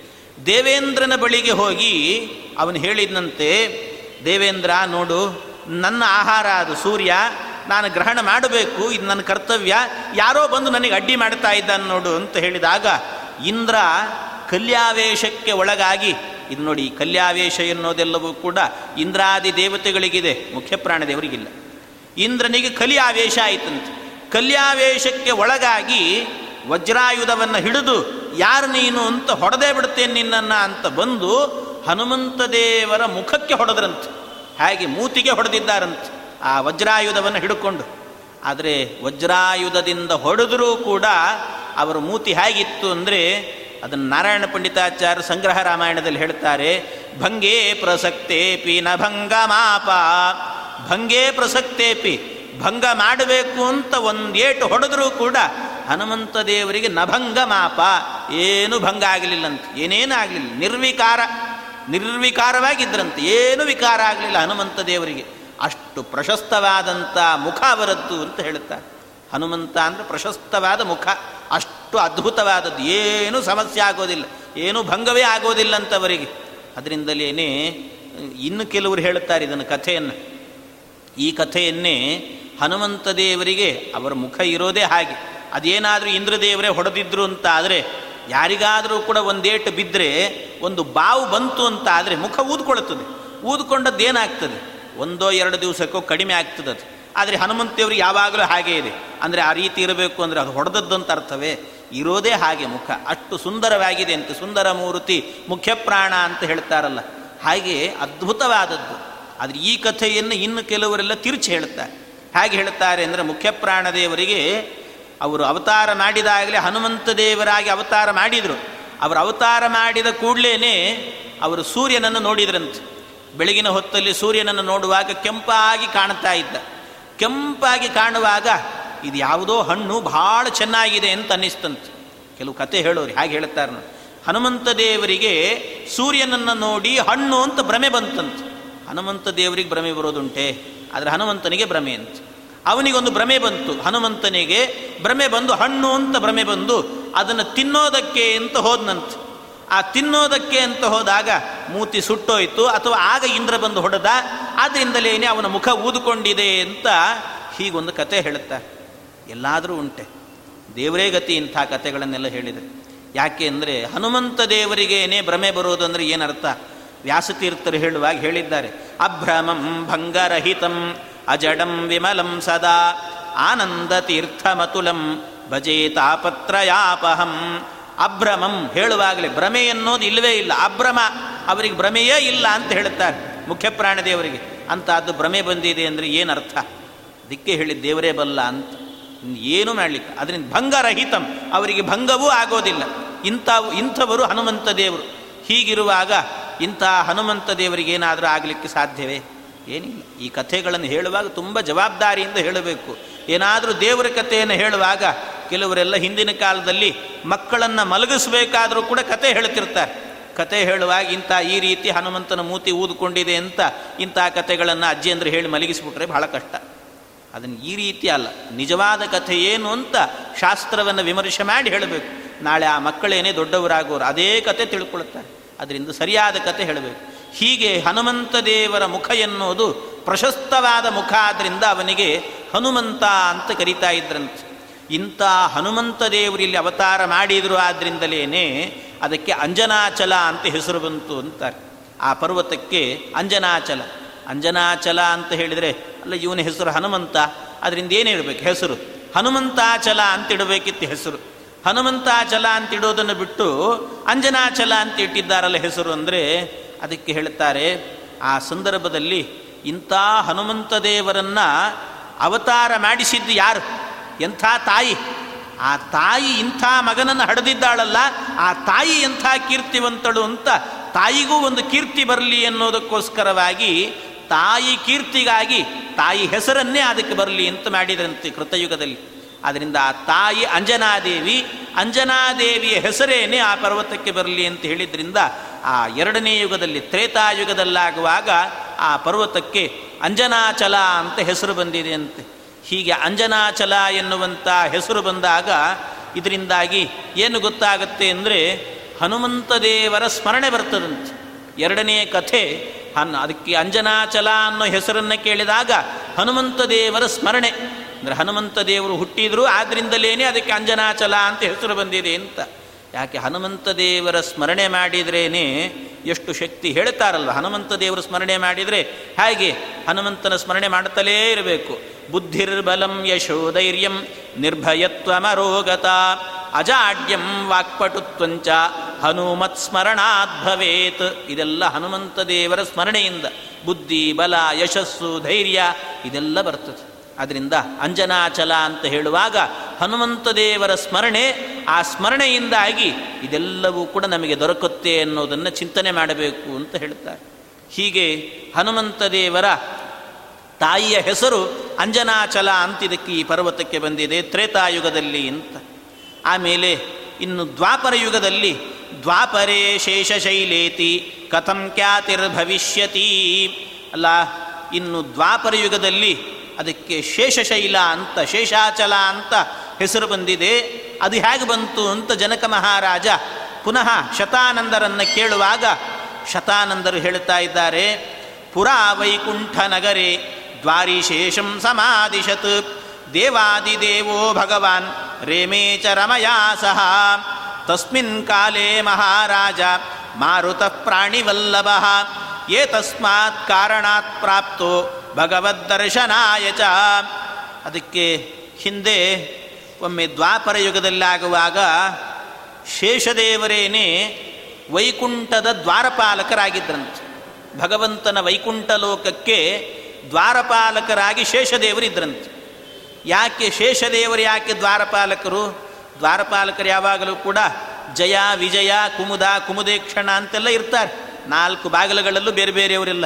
ಹಾಗೆ ಜಯ ವಿಜಯರಿರಬೇಕಿತ್ತು. ಶೇಷದೇವರು ಯಾಕಿದ್ದಾರೆ ಅಂತ ಕೇಳಿದರೆ, ಅದಕ್ಕೆ ಶೇಷದೇವರಿದ್ದದ್ದು ಯಾಕೆ ಅಂದರೆ ಹೇಳ್ತಾರೆ, ಜಯಶ್ಚ ವಿಜಯಶ್ಚೈವ ಶಪ್ತೌತೌ ಮುನಿಬುಪ್ಪುರ ಜಯ ಮತ್ತು ವಿಜಯ ಇಬ್ಬರೂ ಕೂಡ ಶಪ್ತರಾಗಿದ್ದಾರೆ. ಸನಕಾದಿಗಳು ಶಾಪ ಕೊಟ್ಟಿದ್ದಾರೆ. ಅವರು ಶಾಪ ಕೊಟ್ಟದ್ರಿಂದಾಗಿ ಅವರೀಗ ಕೆಳಗೆ ಭೂಮಿಯಲ್ಲಿ ಅವತಾರ ಮಾಡಿದ್ದಾರೆ. ರಾಕ್ಷಸರಾಗಿ ಅವತಾರ ಮಾಡಿದ್ದಾರೆ. ಆದ್ದರಿಂದ ರಾಕ್ಷಸರಾಗಿ ಅವತಾರ ಮಾಡಿರೋದ್ರಿಂದಾಗಿ ಈಗ ದ್ವಾರಪಾಲಕರು ಯಾರು ಇಲ್ಲ ಆದ್ದರಿಂದ ಶೇಷದೇವರನ್ನೇ ಅಲ್ಲಿಟ್ಟಿದ್ದಾರಂತೆ. ಶೇಷದೇವರೇ ಅಲ್ಲಿದ್ದಾರೆ ದ್ವಾರಪಾಲಕರಾಗಿ. ಈಗ ಇಂಥ ಪ್ರಸಂಗದಲ್ಲಿ ತಸ್ಮಿನ್ ಕಾಲೇ ಮಹಾರಾಜ ಮಾರುತ ಪ್ರಾಣಿವಲ್ಲಭ. ಏನೋ ಅರ್, ತುಂಬ ತರಾತುರಿಯಲ್ಲಿ ಭಗವಂತನ ದರ್ಶನ ಮಾಡಬೇಕು ಅಂತ ವೈಕುಂಠದ ಒಳಗೆ ಹೋಗಲಿಕ್ಕೆ ಅಂತ ಮುಖ್ಯ ಪ್ರಾಣದೇವರು ಬಂದ್ರಂತೆ. ದೇವರ ದರ್ಶನ ಮಾಡಬೇಕು ಅಂತ ಏನೋ ಬಹಳ ವಿಶೇಷವಾಗಿ ದರ್ಶನ ಮಾಡಬೇಕು ಅಂತ ಆ ಭಗವಂತನ ದರ್ಶನಕ್ಕೆ ಅಂತ ಮುಖ್ಯ ಪ್ರಾಣದೇವರು ಬರುವಾಗ ದ್ವಾರೇತಂ ರೋಧಯಾಮಾಸ, ರುಕ್ಮದಂಡೇನ ಸರ್ಪರಾಟ್. ಅದಕ್ಕೆ ಬಂಗಾರದ ಕೋಲಿತ್ತಂತೆ. ಬಂಗಾರದ ಕೋಲನ್ನು ಹಿಡಿದು ಅವರನ್ನು ಅಡ್ಡಗಟ್ಟಿ ನಿಂತಿದ್ರಂತೆ. ನಿಲ್ಲಿಸಿದ್ರಂತೆ. ಹನುಮಂತ ದೇವರು ಮುಖ್ಯ ಪ್ರಾಣಿ ಒಳಗೆ ಹೋಗ್ತಾ ಇದ್ದರೆ ವಾಯುದೇವರು ಹೋಗುವಾಗ ಶೇಷದೇವರು ನಿಲ್ಲಿಸಿದ್ರಂತೆ. ಎಲ್ಲಿಗೆ ಹೋಗ್ತಾ ಇದ್ದಿ ವಾಯು? ನಾನಿಲ್ಲಿ ದ್ವಾರಪಾಲಕ ಇದ್ದೀನಿ, ನನ್ನನ್ನು ನೋಡಿಯೋ ಹಾಗೆ ಹೋಗ್ತಿದ್ದೀಯಲ್ಲ, ಏನು ಹೋಗ್ತಾ ಇದ್ದೆ ಅಷ್ಟು ತರಾತುರಿಯಿಂದ? ಒಳಗೆ ಬಿಡೋದಿಲ್ಲ ನಾನು ಅಂತ ಹೇಳಿದ್ರಂತೆ. ಅಹಮಾಜ್ಞಾದರೋ ವಿಷ್ಣೋ ಮಾತ್ವಂ ಅಂತಃಪುರ ಪುರಂಗಮಃ ಇತಿ ತಸ್ಯ ವಚ ಶ್ರುತ್ವ ಜಗತ್ಪ್ರಾಣೋ ಬ್ರವೀದಿದಂ. ಅದಕ್ಕೆ ನಾನು ವಿಷ್ಣುವಿನ ಆಜ್ಞೆಯಿಂದ ಇಲ್ಲಿ ನಿಂತಿದ್ದೀನಿ. ಈ ದ್ವಾರಪಾಲಕನಾಗಿ ದ್ವಾರಪಾಲಕ ಕೆಲಸವನ್ನು ಮಾಡುತ್ತಾ ಇದ್ದೀನಿ. ನನ್ನ ಆಜ್ಞೆಯನ್ನು ಮೀರಿ ಯಾರೂ ಒಳಗೆ ಹೋಗೋ ಹಾಗಿಲ್ಲ. ನನ್ನನ್ನು ಕೇಳಿಕೊಂಡೇ ಹೋಗಬೇಕು. ನನ್ನನ್ನು ಕೇಳಿದರೆ ಮಾತ್ರ ಒಳಗೆ ಬಿಡುತ್ತೇನೆ, ಇಲ್ದಿದ್ರೆ ಬಿಡೋದಿಲ್ಲ ಅಂತ ಅವನು ಅಹಂಕಾರದಿಂದ ಹೇಳಿದ್ರಂತೆ. ಅದನ್ನ ಹೇಳುವಾಗ ವಾಯುದೇವರು ನೆನಪಿಸಿದ್ರಂತೆ. ಇದೇ ಜಾಗದಲ್ಲಿ ನಿಂತು ಜಯ ವಿಜಯರು ಇವತ್ತು ರಾಕ್ಷಸರಾಗಿ ಹುಟ್ಟಿದ್ದಾರೆ. ಶಾಪದಿಂದ ಅರ್ಥ ಮಾಡಿಕೊ ಅಂತ ಹೇಳಿದ್ರಂತೆ. ಜಯಶ್ಚ ವಿಜಯಶ್ಚೈವ ಶಪ್ತೌತೌ ಮುನಿ ವಿಪ್ಪುರ ಅಹಂಕಾರೇಣ ಸಹಿತೌ ಕುಂಭಕರ್ಣ ದಶಾನನೌ ಕುಂಭಕರ್ಣ ದಶಾನನ ಎಲ್ಲ ಆಗಿ ಹುಟ್ಟಿದ್ದಾರೆ ಅವರೆಲ್ಲರೂ ಕೂಡ. ಈ ರೀತಿ ಯಾಕೆ ಅಂದರೆ ಇದೇ ದ್ವಾರಪಾಲಕ ಕೆಲಸಕ್ಕೆ ನಿಂತು ಅವರು ಬಿಡದೇನೆ, ಒಳಗೆ ಬಿಡದೇನೆ ದೇವರ ದರ್ಶನಕ್ಕೆ ಶಪ್ತರಾಗಿ ಕೆಳಗೆ ಬಿದ್ದಿದ್ದಾರೆ. ಹಾಗೆ ನೀನು ಬೀಳ್ತಿ ನೋಡು, ಬೇಡ ಅಂದ್ರಂತ ಹಾಗೆಲ್ಲ ಮಾಡಿಬಿಡ ತಡಿಬೇಡ ನನ್ನನ್ನು. ನಾನೇನು ತುಂಬ ತರಾತುರಿಯಲ್ಲಿ ಹೋಗಿ ಅಲ್ಲಿ ದೇವರ ದರ್ಶನ ಮಾಡಿ ಮಾತಾಡಬೇಕಿದೆ ಏನೋ ವಿಚಾರವನ್ನು, ಬಿಡು ನನ್ನನ್ನು ಅಂತ ಹೇಳಿದರೆ ಅದಕ್ಕೆ ಏನು ವಾಯು? ಆ ಶೇಷದೇವರು ಕೇಳ್ತಾ ಇದ್ದಾರೆ, ಏನು ವಾಯು? ನನಗೇನೇ ಹೆದರಿಸ್ತಾ ಇದೆಯಾ ನೀನು? ಏನು ಮಾಡ್ತೀನಿ ನೀನು? ನಾನು ಬಿಡೋದಿಲ್ಲ. ಕಿಂ ಗರಿಷ್ಠಂ ವಚ ಪ್ರೋಕ್ತಂ. ಜೀವನೇಚ್ಛಾನ ವಿದ್ಯತೆ. ನನಗೇ ಹೆದರಿಸ್ತಾ ಇದ್ದೀ, ನಿನಗೆ ಬದುಕಬೇಕು ಅಂತ ಆಸೆ ಇದೆಯೋ ಇಲ್ಲೋ ಅಂತ ಕೇಳಿದ್ರಂತೆ. ನಿನಗೇನಾದರೂ ಬದುಕಬೇಕು ಅಂತ ಆಸೆ ಇದೆಯೋ ಇಲ್ಲೋ? ವಾಯುದೇವರೇ ಬದುಕು ಕೊಡೋರು, ಉಸಿರಾಡೋರೇ ಅವರು. ಅವರನ್ನೇ ಕೇಳ್ತಾ ಇದ್ದಾರೆ ಶೇಷದೇವರು ಜೀವನೇಚ್ಛಾನ ವಿದ್ಯತೆ, ನಿನಗೆ ಬದುಕಬೇಕು ಅಂತ ಆಸೆ ಇದೆಯೋ ಇಲ್ಲ ಹೇಳು ಶೇಷ. ವಾಯು ಯಾಕೆ ಈ ರೀತಿ ಮಾತಾಡ್ತಾ ಇದ್ದಿ? ಯಥಾ ಭಾನುಗತಿಂ ಲೋಕೆ ನೈವ ಜಾನಂತಿ ಮೋಹಿತಾ, ತತ್ಕಥಂ ನರವದ್ವಾಯೋ, ವೃಥಾ ಗರ್ವಂ ಪ್ರಭಾಷಸೆ, ಬಲೆ ಜ್ಞಾನೇ ವಿರಾಗೇವ, ವಿಷ್ಣು ಭಕ್ತೌ ನ ತತ್ನ ಮತ್ಸಮಃ ಹೇಳ್ತಾ ಇದ್ದಾರೆ ಶೇಷದೇವರು ತತ್ಕಥಂ ನವ ನರವದ್ವಾಯೋ. ಯಾಕೆ ಮನುಷ್ಯನಂತೆ ಬಂದು ಮಾತಾಡ್ತಾ ಇದ್ದಿ ವಾಯು? ನಿನ್ನ ಈ ಗರ್ವ ನನ್ನ ಮುಂದೆ ನಡೆಯೋದಿಲ್ಲ. ಯಾಕೆ ಅಂದರೆ ನನ್ನಂತೆ ಯಾರಾದರೂ ಇದ್ದಾರ? ಬಲದಲ್ಲಿ, ಜ್ಞಾನದಲ್ಲಿ, ವೈರಾಗ್ಯದಲ್ಲಿ, ವಿಷ್ಣು ಭಕ್ತಿಯಲ್ಲಿ ನನಗೆ ಸಮನರಾದವರು ಯಾರೂ ಇಲ್ಲ ಅಂತ ಹೇಳ್ತಿದ್ದಾರೆ. ಬಲೆ ಜ್ಞಾನೇ ವಿರಾಗೇವ ವಿಷ್ಣು ಭಕ್ತವು ಮತ್ ನಮತ್ಸಮಃ ಅಂತ ನನಗೆ ಸಮಾನರಾದವರು ಯಾರೂ ಇಲ್ಲ ಇದರಲ್ಲೆಲ್ಲದರಲ್ಲೂ ಕೂಡ. ಏನು ನನ್ನ ಇದರಲ್ಲೇ ಬಂದು ಮಾತಾಡ್ತಾ ಇದ್ದೀವಾಯು ಅಂತ ಜೋರು ಮಾಡಿ ಕೇಳುವಾಗ, ಎಲ್ಲಾದರೂ ಕೇಳೋದುಂಟೆ. ಮಹಾಭಾರತಾದಿ ಗ್ರಂಥಗಳಲ್ಲೆಲ್ಲ ಕಡೆಯಲ್ಲೂ ಕೂಡ ಹೇಳಿದ್ದಾರೆ. ಜ್ಞಾನೇ ವಿರಾಗೇ ಹರಿಭಕ್ತಿ ಭಾವೆ ಎಲ್ಲದರಲ್ಲೂ ಕೂಡ ಜ್ಞಾನ, ವೈರಾಗ್ಯ, ಹರಿಭಕ್ತಿ ಎಲ್ಲದರಲ್ಲೂ ಕೂಡ ಯಾರು ಅಂತ ಹೇಳಿದರೆ ಮುಖ್ಯ ಪ್ರಾಣದೇವರಿಗೆ ಸಮಾನರಾದವರು ಮತ್ತೊಬ್ಬರಿಲ್ಲ ಅಂತ ಹೇಳಿದ್ದಾರೆ. ಅಂತ ಅದರಲ್ಲಿ ನಾನು ಶ್ರೇಷ್ಠ ಅಂತ ಹೇಳ್ತಾ ಇದ್ದಾನಲ್ಲ ಶೇಷ. ಅದಕ್ಕೆ ಏನು ಮಾಡಬೇಕು? ವಾಯುದೇವರಿಗೂ ನಗು ಬರ್ತಾ ಇದೆ ಅಂತ. ಆದರೂ ಹೇಳಿದರು ವಾಯುದೇವರು ಹೇಳ್ತಾ ಸದಾ ಮೆ ಎಂತಪ್ಪುರೇ ವಾಸಃ. ಮತ್ತೆ ಹೇಳ್ತಿದ್ದಾನೆ ಶೇಷದೇವರು, ಏನು ಅಂದರೆ, ಸದಾ ಮೆ ಎಂತಪ್ಪುರೇ ವಾಸಃ ಪುತ್ರಾದಪ್ಯಧಿಕೋ ಹರೇಹೆ ನೀನು ಭಗವಂತನ ಮಗನಾಗಿರ್ಬೋದು ಆದರೆ ಮಗನಿಗಿಂತಲೂ ಕೂಡ ಹೆಚ್ಚು ನಾನೇ ಭಗವಂತನಿಗೆ ಅನ್ನಂತೆ ಮಗನಿಗಿಂತಲೂ ನಾನೇ ಹೆಚ್ಚು. ಯಾಕೆ ಅಂದರೆ, ಮಗನನ್ನು ಹೆತ್ತಿದ್ದಾನೆ ಭಗವಂತ. ಆಮೇಲೆ ಏನು ಮಾಡಿದ್ದಾನೆ? ಪಕ್ಕದಲ್ಲೇ ಇಟ್ಟುಕೊಂಡಿದ್ದಾನೆ, ಏನು? ಎಲ್ಲೋ ಕಳಿಸ್ಬಿಟ್ಟಿದ್ದಾನೆ. ಹೋಗು ಅಂತ ಕಳಿಸಿದ್ದಾನೆ. ಕೆಲಸಕ್ಕೆ ಅಂತ ಕಳಿಸ್ಬಿಟ್ಟ. ಆದರೆ ನಾನು ಹಾಗಲ್ಲ. ಅವನ ಮಗನಾಗದೇ ಇದ್ದರೂ ಕೂಡ ಯಾವಾಗಲೂ ನಾನು ಬೇಕೇ ಬೇಕು ಅವನಿಗೆ. ಅವನು ಮಲಗಬೇಕು ಅಂತಾದರೆ ಅವನು ಎಷ್ಟು ವಾಸ ಮಾಡಬೇಕು ಅಂದರೂ ಕೂಡ ಆ ವಾಸ ಮಾಡೋ ಕಾಲದಲ್ಲಿ ಒಂದು ರೂಪದಿಂದ ನಾನು ಇರಲೇಬೇಕು. ನಾನೇ ಹಾಸಿಗೆ. ನನ್ನನ್ನು ಬಿಟ್ಟು ಅರೆಗಳಿಗೆಯೂ ಕೂಡ ಇರೋದಿಲ್ಲ ಭಗವಂತ. ಆದ್ದರಿಂದ ಸದಾಮೇಂತಪುರೇ ವಾಸಃ ಪುತ್ರಾದಪ್ಯಧಿಕೋ ಹರೇಹೇ. ಲೋಕಾನಾಂತು ಹಿತಾರ್ಥಾಯ ಹಿತಾರ್ಥಂ ಜಗದೀಶಿತು. ಅದರಿಂದ ನಾನೇ ಶ್ರೇಷ್ಠ. ಆದರೆ ಇವತ್ತೇನೋ ಒಂದು ಸ್ವಲ್ಪ ಇಲ್ಲಿ ಯಾರೂ ಇಲ್ಲ ಅಂತ ನನ್ನನ್ನು ನಿಲ್ಲಿಸಿದ್ದಾರೆ. ಸ್ಥಾಪಿತೋಸ್ಮಿ ದ್ವಾರಪತ್ಯೆ, ಲಕ್ಷ್ಮ್ಯಾ ನಾರಾಯಣೇನ ಚ. ಲಕ್ಷ್ಮೀನಾರಾಯಣರೇ ನನ್ನನ್ನು ಇಲ್ಲಿ ನಿಯೋಗ ಮಾಡಿದ್ದಾರೆ. ಏನೋ ಒಳಗಿದ್ದಾರೆ ಅವರಿಬ್ಬರು ಕೂಡ, ಏಕಾಂತದಲ್ಲಿ ನಾನು ಮಾತ್ರ ಬಿಡೋದಿಲ್ಲ. ನಾನೇ ಶ್ರೇಷ್ಠ ಅಂತ ಯಾವಾಗಲೂ ದೇವರ ಹತ್ರ ವಾಸ ಮಾಡುತ್ತೀನಿ ನೋಡಿ. ಯಾರಾದರೂ ಯಾರು ಶ್ರೇಷ್ಠ ಅಂತ ಕೇಳಿದ್ರೆ ಏನು ಹೇಳಬೇಕು ಶ್ರೇಷ್ಠ ಯಾರು ಅಂದರೆ ಯಾವಾಗಲೂ ದೇವರು ಕೋಣೆಯಲ್ಲಿ ಇರ್ತಾರೆ ಗರ್ಭಗುಡಿಯಲ್ಲಿ ಇರ್ತಾರಲ್ಲ ಆಚಾರರು, ಅವರು ಶ್ರೇಷ್ಠ. ಎಲ್ಲೋ ಇರ್ತಾರೆ ಅಂದರೆ ಅವರಿಗೆಲ್ಲ ಶ್ರೇಷ್ಠ ಅಲ್ಲ. ಮತ್ತು ನಿಜವಾಗ್ಲೂ ದೇವರ ಕೋಣೆಯಲ್ಲಿದ್ದವರೇ ಶ್ರೇಷ್ಠ. ಅದಕ್ಕೆ ವಾಯುದೇವರು ಹೇಳುತ್ತಾರೆ, ಅಲ್ಲ, ಶ್ರೇಷ್ಠತೆಯನ್ನು ಮಾತಾಡುವಾಗ ಸ್ವಲ್ಪ ತಿಳ್ಕೊಂಡು ಮಾತಾಡಬೇಕು ಅಂತಾರೆ ಯಾರು ಶ್ರೇಷ್ಠರು, ಯಾರು ಉತ್ತಮರು ಅಂತ ಹೇಳುವಾಗ ಸ್ವಲ್ಪ ವಿಚಾರ ಮಾಡಬೇಕು ಅಂತ. ಯಾಕೆಂದರೆ ಒಂದು ಅರ್ಥ ಮಾಡಿಕೊ ಶೇಷ ಅಂತ ಹೇಳ್ತಾರೆ ಈಗ ಒಂದು ಬೆಕ್ಕಿದೆ, ಇನ್ನೊಂದು ಆನೆ ಇದೆ. ಆನೆ ಬೆಕ್ಕು ಎರಡರಲ್ಲಿ ಯಾವುದು ಶ್ರೇಷ್ಠ ಅಂತ ಕೇಳಿದರೆ ಯಾರು ಹೇಳಿ, ಯಾರಾದರೂ ಹೇಳ್ತಾರೆ ಆನೆ ಶ್ರೇಷ್ಠ ಅಂತ. ಯಾರಾದರೂ ಹೇಳ್ತಾರೇನು ಬೆಕ್ಕು ಮನೆ ಒಳಗೆಲ್ಲ ಓಡಾಡುತ್ತದೆ, ಆನೆ ಒಳಗೆ ಬರೋದಿಲ್ಲ ಆದ್ದರಿಂದ ಅದು ಶ್ರೇಷ್ಠ ಅಲ್ಲ, ಬೆಕ್ಕೇ ಶ್ರೇಷ್ಠ ಅಂತ ಯಾರಾದರೂ ಹೇಳ್ತಾರೇನು ಅಲ್ಲ. ಹಾಗೆ ನೀನು ಒಳಗೆ ಇದ್ದರೂ ಕೂಡ ನೀನು ಶ್ರೇಷ್ಠ ಅಲ್ಲ, ಹೊರಗಿದ್ರೆ ನಾನೇ ಶ್ರೇಷ್ಠ ಅಂತ ಹೇಳಿದ್ರಂತೆ ವಾಯುದೇವರು. ಎಂಥ ಒಂದು ಉದಾಹರಣೆ ಕೊಟ್ಟು ಹೇಳಿದ್ದಾರೆ. ಬಿಡಾಲೋಸ್ತ ಬಿಡಾಲು ಅಂತಸ್ಥಿತೋ ವಾಪಿ, ಬಹಿಷ್ಠೇ ಭಸಮೋ ನಹಿ. ಶಯಾನಂ ರತ್ನ ಪರ್ಯಂಕೆ, ರಾಜಾನಮಪಿ ಸೇವತೆ.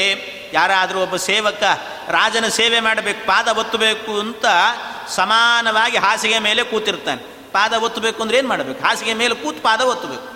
ಹಾಗೆ ಹಾಸಿಗೆ ಮೇಲೆ ಕೂತು ಪಾದ ಒತ್ತಬೇಕು ಅಂದಾಗ ಹಾಸಿಗೆಯಲ್ಲಿ ಕೂತು ಪಾದ ಒತ್ತಾ ಇದ್ದಾನೆ ಅಂದರೆ ರಾಜನಿಗೆ ಸಮಾನ ಅಂತ ಆಗಿ ಹೋಗ್ತಾನೇನು ರಾಜನಿಗಿಂತ ಶ್ರೇಷ್ಠ ಅಂತ ಆಗ್ತಾನೇನು ಸೇವಕ? ಆಗೋದಿಲ್ಲ. ಹಾಗೆ ಯಾರಾದರೂ ಒಬ್ಬ ಕ್ಷೌರಿಕ ರಾಜನಿಗೆ ಕ್ಷೌರ ಮಾಡುತ್ತಿದ್ದಾನೆ. ಕ್ಷೌರ ಮಾಡುವಾಗ ತಲೆ ಮೇಲೆ ಕೈ ಇಡ್ತಾನೆ. ಕೈ ಇಟ್ಟ ಅಂದ ಕೂಡಲೇನೆ ರಾಜನಿಗೆ ಆಶೀರ್ವಾದ ಮಾಡ್ತಿದ್ದಾನೆ ಅಂತ ಅರ್ಥ ಆಗ್ತದೆ ದಟತನ ಇದೆಲ್ಲವೂ ಕೂಡ ಹಾಗೆಲ್ಲ ಮಾಡಬಾರ್ದು. ಅದರಿಂದಾಗಿ ಅದೆಲ್ಲ ಶ್ರೇಷ್ಠತ್ವಕ್ಕೆ ಕಾರಣ ಆಗೋದಿಲ್ಲ. ಆದ್ದರಿಂದ ನೀನು ಶ್ರೇಷ್ಠ ಅಂತ ತಿಳ್ಕೊಂಡಿದ್ದು ತಪ್ಪು ಅಂತ ಈ ರೀತಿ ಹೇಳುವಾಗ ಮಲಯಾಚಲವಾಸಸ್ತು ವಾಯುರತ್ಯಂತ ಗರ್ವಿತ ಅಕಾಲೇಂತಪುರಂ ಶೀಘ್ರಂ ಪ್ರವೇಷ್ಟುಂ ಚ ಸಮುದ್ಯತಃ, ಅವಾಚ್ಯವಚನಂ ಚೋಕ್ತಂ, ಅನೇನಾತ್ಯಂತ ಮಾನಿನ. ಏತಸ್ಮಿನ್ನೇವ ಕಾಲೇತು ಸಾಷ್ಟಾಂಗಂ ಪ್ರಣಿಪತ್ಯತಂ. ಇದೆಲ್ಲ ನಡೀತಾ ಇರುವಾಗ ಏನೋ ಗಲಾಟೆ ಇಬ್ಬರದ್ದು ಕೂಡ ಶೇಷದೇವರು, ಈ ಕಡೆ ವಾಯುದೇವರು ಇಬ್ಬರು ಜೋರು ಗಲಾಟೆ ಮಾಡ್ತಿದ್ದಾರೆ ಈ ಗಲಾಟೆಯನ್ನು ಮಾಡ್ತಾ ಇರುವಾಗ ಗಲಾಟೆ ಶಬ್ದ ಎಲ್ಲ ಕೇಳಿಸ್ತು. ಕೇಳಿಸಿಕೊಂಡು ಲಕ್ಷ್ಮೀನಾರಾಯಣರಿಬ್ಬರು ಕೂಡ ಏನೋ ಗಲಾಟೆ ನಡೀತಾ ಇದೆ, ಹೋಗಿ ನಿಲ್ಲಿಸಬೇಕು ಅಂತ ಅವರೇ ಹೊರಗೆ ಬಂದ್ರಂತೆ. ಅವರೇ ಹೊರಗೆ ಬರುವಾಗ ಕೂಡಲೇ ಆ ಭಗವಂತ ಬಂದಾಗ, ಭಗವಂತ ಎದುರಿಗೆ ಬಂದು, ಏನು ಅಂತ ಕೇಳೋಕ್ಕಿಂತ ಪುರುಸೊತ್ತಿಲ್ಲ, ಇನ್ನು ಕೇಳಲಿಲ್ಲ ಅಷ್ಟೇ. ಕೇಳೋಕ್ಕಿಂತ ಮೊದಲೇನೆ, ಏತಸ್ಮಿನ್ನೇವ ಕಾಲೇತು ಸಾಷ್ಟಾಂಗಂ ಪ್ರಣಿಪತ್ಯತಂ. ಕೂಡಲೇ ಮುಖ್ಯ ಪ್ರಾಣದೇವರು ಸಾಷ್ಟಾಂಗ ನಮಸ್ಕಾರವೇ ಮಾಡಿದರಂತ ಒಂದು ಸರ್ತಿ. ಕೂಡಲೇ ನಮಸ್ಕಾರವೇ ಮಾಡಿದರು. ಶೇಷದೇವರು ಏನು ಮಾಡಿದರು? ನಮಸ್ಕಾರ ನಮಸ್ಕಾರ ಬಿಟ್ಟೇ ಬಿಟ್ಟರು ಮತ್ತೇನು ಅಂದರೆ, ನೋಡು ಭಗವಂತ, ಇವನು ಇದ್ದಕ್ಕಿದ್ದಾಗೆ ವಾಯುದೇವ ಬಂದಿದ್ದಾನೆ, ಹೀಗೆ ಗಲಾಟೆ ಮಾಡ್ತಿದ್ದಾನೆ, ಆ ಕಾಲದಲ್ಲಿ ಬಂದು ಒಳಗೆ ಹೋಗಬೇಕು ಅಂತ ಹೇಳ್ತಿದ್ದಾನೆ. ನನ್ನ ಆಜ್ಞೆ ಕೇಳು ಅಂದರೆ ಕೇಳ್ತಾ ಇಲ್ಲ. ನನಗೇನೆ ಬಿಡಾಲ, ಮತ್ತು ನಾನು ಬೆಕ್ಕಂತೆ, ಆನೆ ಅಲ್ಲ ಅಂತೆ, ಏನೇನೋ ಹೇಳ್ತಾ ಇದ್ದಾನೆ ವಾಯುದೇವ ಅಂತ ಕೂಡಲೇ ಏನೇನೋ ಬಾ ಮನಸ್ಸಿಗೆ ಬಂದದ್ದನ್ನೆಲ್ಲ ಹೇಳಲಿಕ್ಕೆ ಶುರು ಮಾಡಿಬಿಟ್ಟು ವಾಯುದೇವರ ಬಗ್ಗೆ ಕಂಪ್ಲೇಂಟ್ ಹೇಳಲಿಕ್ಕೆ ಶುರು ಮಾಡಿ. ಯಾರಾದರೂ ದೇವರು ಎದುರುಗಡೆ ಬಂದಾಗ ಒಂದು ಸರ್ತಿ ನಮಸ್ಕಾರ ಮಾಡಿ ಭಗವಂತನನ್ನು ಭಕ್ತಿಯಿಂದ ನೋಡ್ತಾರೆ. ಅದನ್ನು ಬಿಟ್ಟು ದೇವರ ಎದುರಲ್ಲಿ ನಿಂತುಕೊಂಡು ಅವನು ಹಾಗೆ ಮಾಡಿದ, ಹೀಗೆ ಮಾಡಿದ ಅಂತ ಕಂಪ್ಲೇಂಟ್ ಹೇಳ್ತಾರೇನು ಆದರೆ ಶೇಷದೇವರು ಕಂಪ್ಲೇಂಟ್ ಹೇಳ್ತಾ ನಿಂತನಂತೆ ಕಂಪ್ಲೇಂಟ್ ಹೇಳ್ತಾ ಇದ್ದಾರೆ ಎಲ್ಲವೂ ಕೂಡ ಆಗ ವಾಯುದೇವರು ಮಾತ್ರ ಸಾಷ್ಟಾಂಗಂ ಪ್ರಣಿಪತ್ಯತಂ. ವಾಯುದೇವರು ಸಾಷ್ಟಾಂಗ ನಮಸ್ಕಾರ ಮಾಡಿದ್ರಂತೆ. ನಮಸ್ಕಾರ ಮಾಡಿ, ಮಾಡ್ತಾ ಇರಲಿಕ್ಕೆ ಪುರುಸೊತ್ತಿಲ್ಲ ವಾಯುದೇವರನ್ನು ನೋಡಿ ಅವರೇನೇ ಭಗವಂತನೇ ಬಂದು ಭುಜವನ್ನು ಹಿಡಿದು ಮೇಲೆತ್ತಿ ನಿಲ್ಲಿಸಿದ್ರಂತೆ. ನಿಲ್ಲಿಸುವಾಗ ಭಗವಂತನನ್ನು ನೋಡಿ ಕಣ್ಣು ತುಂಬಿಕೊಡುತ್ತು ವಾಯುದೇವರಿಗೆ. ಕಣ್ಣು ತುಂಬಿ ಆ ವಾಯುದೇವರು ಭಕ್ತಿಯಿಂದ ನೋಡುತ್ತಾ ಇದ್ದಾರೆ. ಆಗ ಭಗವಂತನೇ ಆಗ ಕೇಳಿದಂತೆ ಕಿಮರ್ಥಂ ಕಲಹ ಪುತ್ರ, ಶೇಷೇಣಾತ್ಯಂತ ಮಾನಿನ, ಯಾಕೆ ಏನು ನಡೀತು? ಅಂತ ಕೇಳುವಾಗ, ಇತ್ತಂ ಹರೇರ್ವಾಗಮೃತಂ ಪೀತ್ವಾ ಕರ್ಣಪುಟದ್ವಯಾತ್, ತುಷ್ಟೋ ಬಭೂವ ನೃಪತೆ, ವಾಯುರತ್ಯಂತ ಭಕ್ತಿಮಾನ್. ಆಗ ಶೇಷದೇವರೇನೆ, ಅವರೇನು ಹೇಳ್ತಾರೆ ನಾನೇ ಹೇಳ್ತೀನಿ ಅಂತ ಮತ್ತೆ ಶುರು ಮಾಡಿದ್ರಂತೆ. ಅಹಂ ಸಮರ್ಥೋ ಭಗವಾನ್, ಬಲೆ ಜ್ಞಾನೇತ ತತ್ಪ್ರಿಯೇ ನನ್ನಂತೆ ಸಮರ್ಥರಾದವರು ಯಾರೂ ಇಲ್ಲ ಭಗವಂತ. ಬಲದಲ್ಲಿ, ಜ್ಞಾನದಲ್ಲಿ, ನಿನಗೆ ಪ್ರೀತಿಪಾತ್ರರಾದವರಲ್ಲಿ. ನಿನಗೆ ಅತ್ಯಂತ ಪ್ರೀತಿಪಾತ್ರರಾದವರಲ್ಲಿ. ಮತ್ಸಮೋ ನಾಸ್ತಿ ಭೂಲೋಕೆ, ನಾ ಕೇವಾ ಬ್ರಹ್ಮಣೋ ಗೃಹೇ. ಎಲ್ಲೂ ಕೂಡ ಭೂಲೋಕದಲ್ಲಿ, ಸತ್ಯಲೋಕದಲ್ಲಿ ಎಲ್ಲೂ ಕೂಡ ನನಗೆ ಸಮಾನರಾದವರು ಯಾರೂ ಇಲ್ಲ. ಆ ವಿಚಾರವನ್ನೇ ನಾನು ಹೇಳ್ತಾ ಇದ್ದೇನೆ. ಅದನ್ನು ಸರಿ ಸೃಪ ವಚಶ್ರುತ್ವ ಪ್ರಹಸನ್ ಪಣಿನಂ ಹರಿಹಿ. ಈ ಮಾತನ್ನು ಶೇಷದೇವರ ಮಾತನ್ನು ಕೇಳಿ ನಗು ಬರ್ತಾ ಇದೆ ಅಂತೆ ಭಗವಂತನಿಗೆ ಎಂಥ ಮಾತು ಹೇಳ್ತಾ ಇದ್ದಾರೆ ಶೇಷದೇವರು ಅಂತ. ಅದಕ್ಕೆ ನಗುವಿನಿಂದ ಆಗ ಹೇಳಿದ್ರಂತೆ ಭಗವಂತನೇ ಹೇಳ್ತಾ ಇದ್ದಾನೆ, ನವಾಂಗ್ ಮಾತ್ರೇಣ ಪೌರುಷ್ಯಂ, ಕ್ರಿಯಾ ಕೇವಲ ಮುತ್ತರಂ.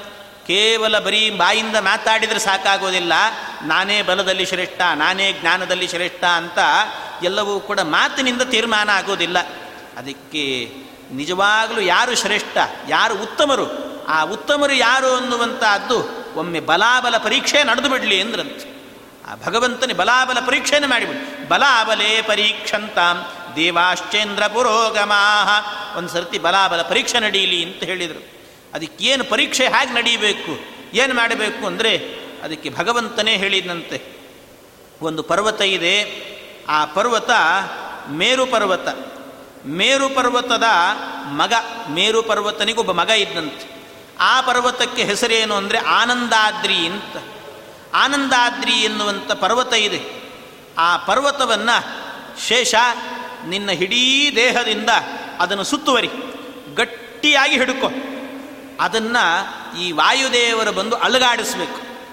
ಅಲುಗಾಡಿಸ್ಲಿಕ್ಕೆ ಆಯಿತು ಅಂತಾದರೆ ವಾಯುದೇವರು ಶ್ರೇಷ್ಠ. ಅಲುಗಾಡಿಸ್ಲಿಕ್ಕೆ ಆಗದೇ ಇರುವಷ್ಟು ಗಟ್ಟಿಯಾಗಿ ನೀನು ಹಿಡಿದಿ ಅಂತಾದರೆ ನೀನೇ ಉತ್ತಮ ಅಂತ ಸಿದ್ಧ ಆಗ್ತದೆ. ಆದ್ದರಿಂದ ಈ ಬಲಾಬಲ ಪರೀಕ್ಷೆ ಎನ್ನುವಂತಹದ್ದು ಇಬ್ಬರಲ್ಲೂ ನಡೆದು ಬಿಡಲಿ ಅಂತ ಹೇಳಿದ್ರಂತೆ. ಅದಕ್ಕೆ ಆಯಿತು ಅಂತ ಶೇಷದೇವರು ಹೋಗಿ ಆನಂದಾದ್ರಿಯನ್ನು ಗಟ್ಟಿಯಾಗಿ ಸುತ್ತುವರೆದು ನಿಂತಿದ್ದಾರಂತೆ. ಗಟ್ಟಿ ಸುತ್ತುವರೆದಿದ್ದಾರಂತೆ ಗಟ್ಟಿಯಾಗಿ ಸುತ್ತುವರೆದಾಗ ಆಗ ಈ ಮುಖ್ಯ ಪ್ರಾಣದೇವರು ಬಂದರು. ಮುಖ್ಯ ಪ್ರಾಣದೇವರು ಬಂದು ಹೃಷಿಕೇಶವಚ ಶ್ರುತ್ವ ಹೃಷ್ಟಪುಷ್ಟಾಂಗ ವಿಗ್ರಹ ಸ್ವಕಾಯ ರಜ್ಜುನಾ ಬದ್ವ ಹ್ಯಾನಂದಾದ್ರಿಂ ಮಹೀಪತೆ. ಸ್ವಕಾಯ ರಜ್ಜುನ ತನ್ನ ಕಾಯ ಎನ್ನುವಂಥ ಹಗ್ಗದಿಂದಲೇ ತನ್ನ ದೇಹವೆಂಬ ಹಗ್ಗವನ್ನು ಸುತ್ತುವರೆದಿದ್ದಾರಂತೆ ಹೀಗೆ ಸುತ್ತುವರೆದು ಹೇಗೆ ಸ್ಥಿರೋಬಭೂವ ಸ್ಥಿರ ಗಟ್ಟಿಯಾಗಿ ಹಿಡಿದಿದ್ದಾರಂತೆ. ಗಟ್ಟಿ ಹಿಡಿದು ನಿಂತಿದ್ರೆ ಆಗ ಮುಖ್ಯ ಪ್ರಾಣದೇವರು ಬಂದು ಅಲುಗಾಡಿಸದೇನು ಬಂತು? ಬರೀ ಒಂದು ಕಿರುಬೆರಳಿಂದ ಸ್ಪರ್ಶ ಮಾಡಿದರಷ್ಟೇ. ಕಿರುಬೆರಳಷ್ಟೇ. ಕನಿಷ್ಠ ಅಂಗುಲಿ ಮಾತ್ರೇತು ಪ್ರದೇಶೇಶ್ಲತ ಬಂಧನೆ ಮಹಾವೇಗಸ್ಯ ಸಂಪರ್ಕಾತ್ ಪರ್ವತೋ ಭೋಗಿ ಸಂಯುತ. ಸಹಸ್ರಮರ್ಧ ಲಕ್ಷಂಚ ದಕ್ಷಿಣಾಭಿಮುಖೋ ಯಯವು ಈ ಪರ್ವತ ಇದ್ದದ್ದೆಲ್ಲಿ ಅಂದರೆ ಉತ್ತರ ದಿಕ್ಕಿನಲ್ಲಿ ಈ ಪರ್ವತ ಇತ್ತು. ಉತ್ತರದಲ್ಲಿದ್ದಂಥ ಪರ್ವತ ಇದ್ದಕ್ಕಿದ್ದಾಗೇನೆ ಮುಖ್ಯಪ್ರಾಣ ದೇವರು ಕೇವಲ ಒಂದು ಕಿರುಬೆರಳಿನಿಂದ ಸ್ಪರ್ಶ ಮಾಡಿದ್ರಷ್ಟೇ. ಸುಮ್ಮನೆ ಮೇಲಕ್ಕೆ ಎಬ್ಬಿದ್ರಂತಷ್ಟೇ. ಅಷ್ಟು ಎಬ್ಬಲಿಕ್ಕೆ ಬರುಸುತ್ತಿಲ್ಲ ಮೇಲಕ್ಕೆ, ಅದು ಮೇಲಕ್ಕೆ ಹಾರಿತಂತೆ. ಅಂತರಿಕ್ಷದಲ್ಲಿ ಹಾರ್ತಾ ಇದೆ ಪರ್ವತ. ಬಹಳ ದೊಡ್ಡ ವಿಸ್ತಾರವಾದ ಪರ್ವತ, ಆ ಪರ್ವತ ಆಕಾಶದಲ್ಲಿ ಹಾರ್ತಾ ಇದೆ ಅಂತೆ. ಆಕಾಶದಲ್ಲಿ ವೇಗವಾಗಿ ಎಷ್ಟು ದೂರ ಬಂತು ಅಂದರೆ ಸಹಸ್ರಮರ್ಧ ಲಕ್ಷಂಚ ದಕ್ಷಿಣಾಭಿಮುಖೋಯು ಉತ್ತರದಲ್ಲೆಲ್ಲೋ ಬದ್ರೀ ತಟವನ್ನು ದಾಟಿಕೊಂಡು ಆ ಕಡೆ ಎಲ್ಲೋ ಇತ್ತು ಪರ್ವತ. ಆ ಪರ್ ಮೇರು ನಂದನ ಅಂದರೆ ಮೇರು ಪರ್ವತದ ಎಲ್ಲಿದೆ? ಉತ್ತರ ದಿಕ್ಕಿನಲ್ಲಿದೆ ಆ ಉತ್ತರ ದಿಕ್ಕಿನಲ್ಲಿರುವಂಥ ಪರ್ವತದ ಹತ್ತಿರ ಇದ್ದಂಥ ಆನಂದಾದ್ರಿ ಪರ್ವತ ಸಹಸ್ರ ಮರ್ಧ ಲಕ್ಷಂಚ ಅಂತ ಹೇಳ್ತಾರೆ.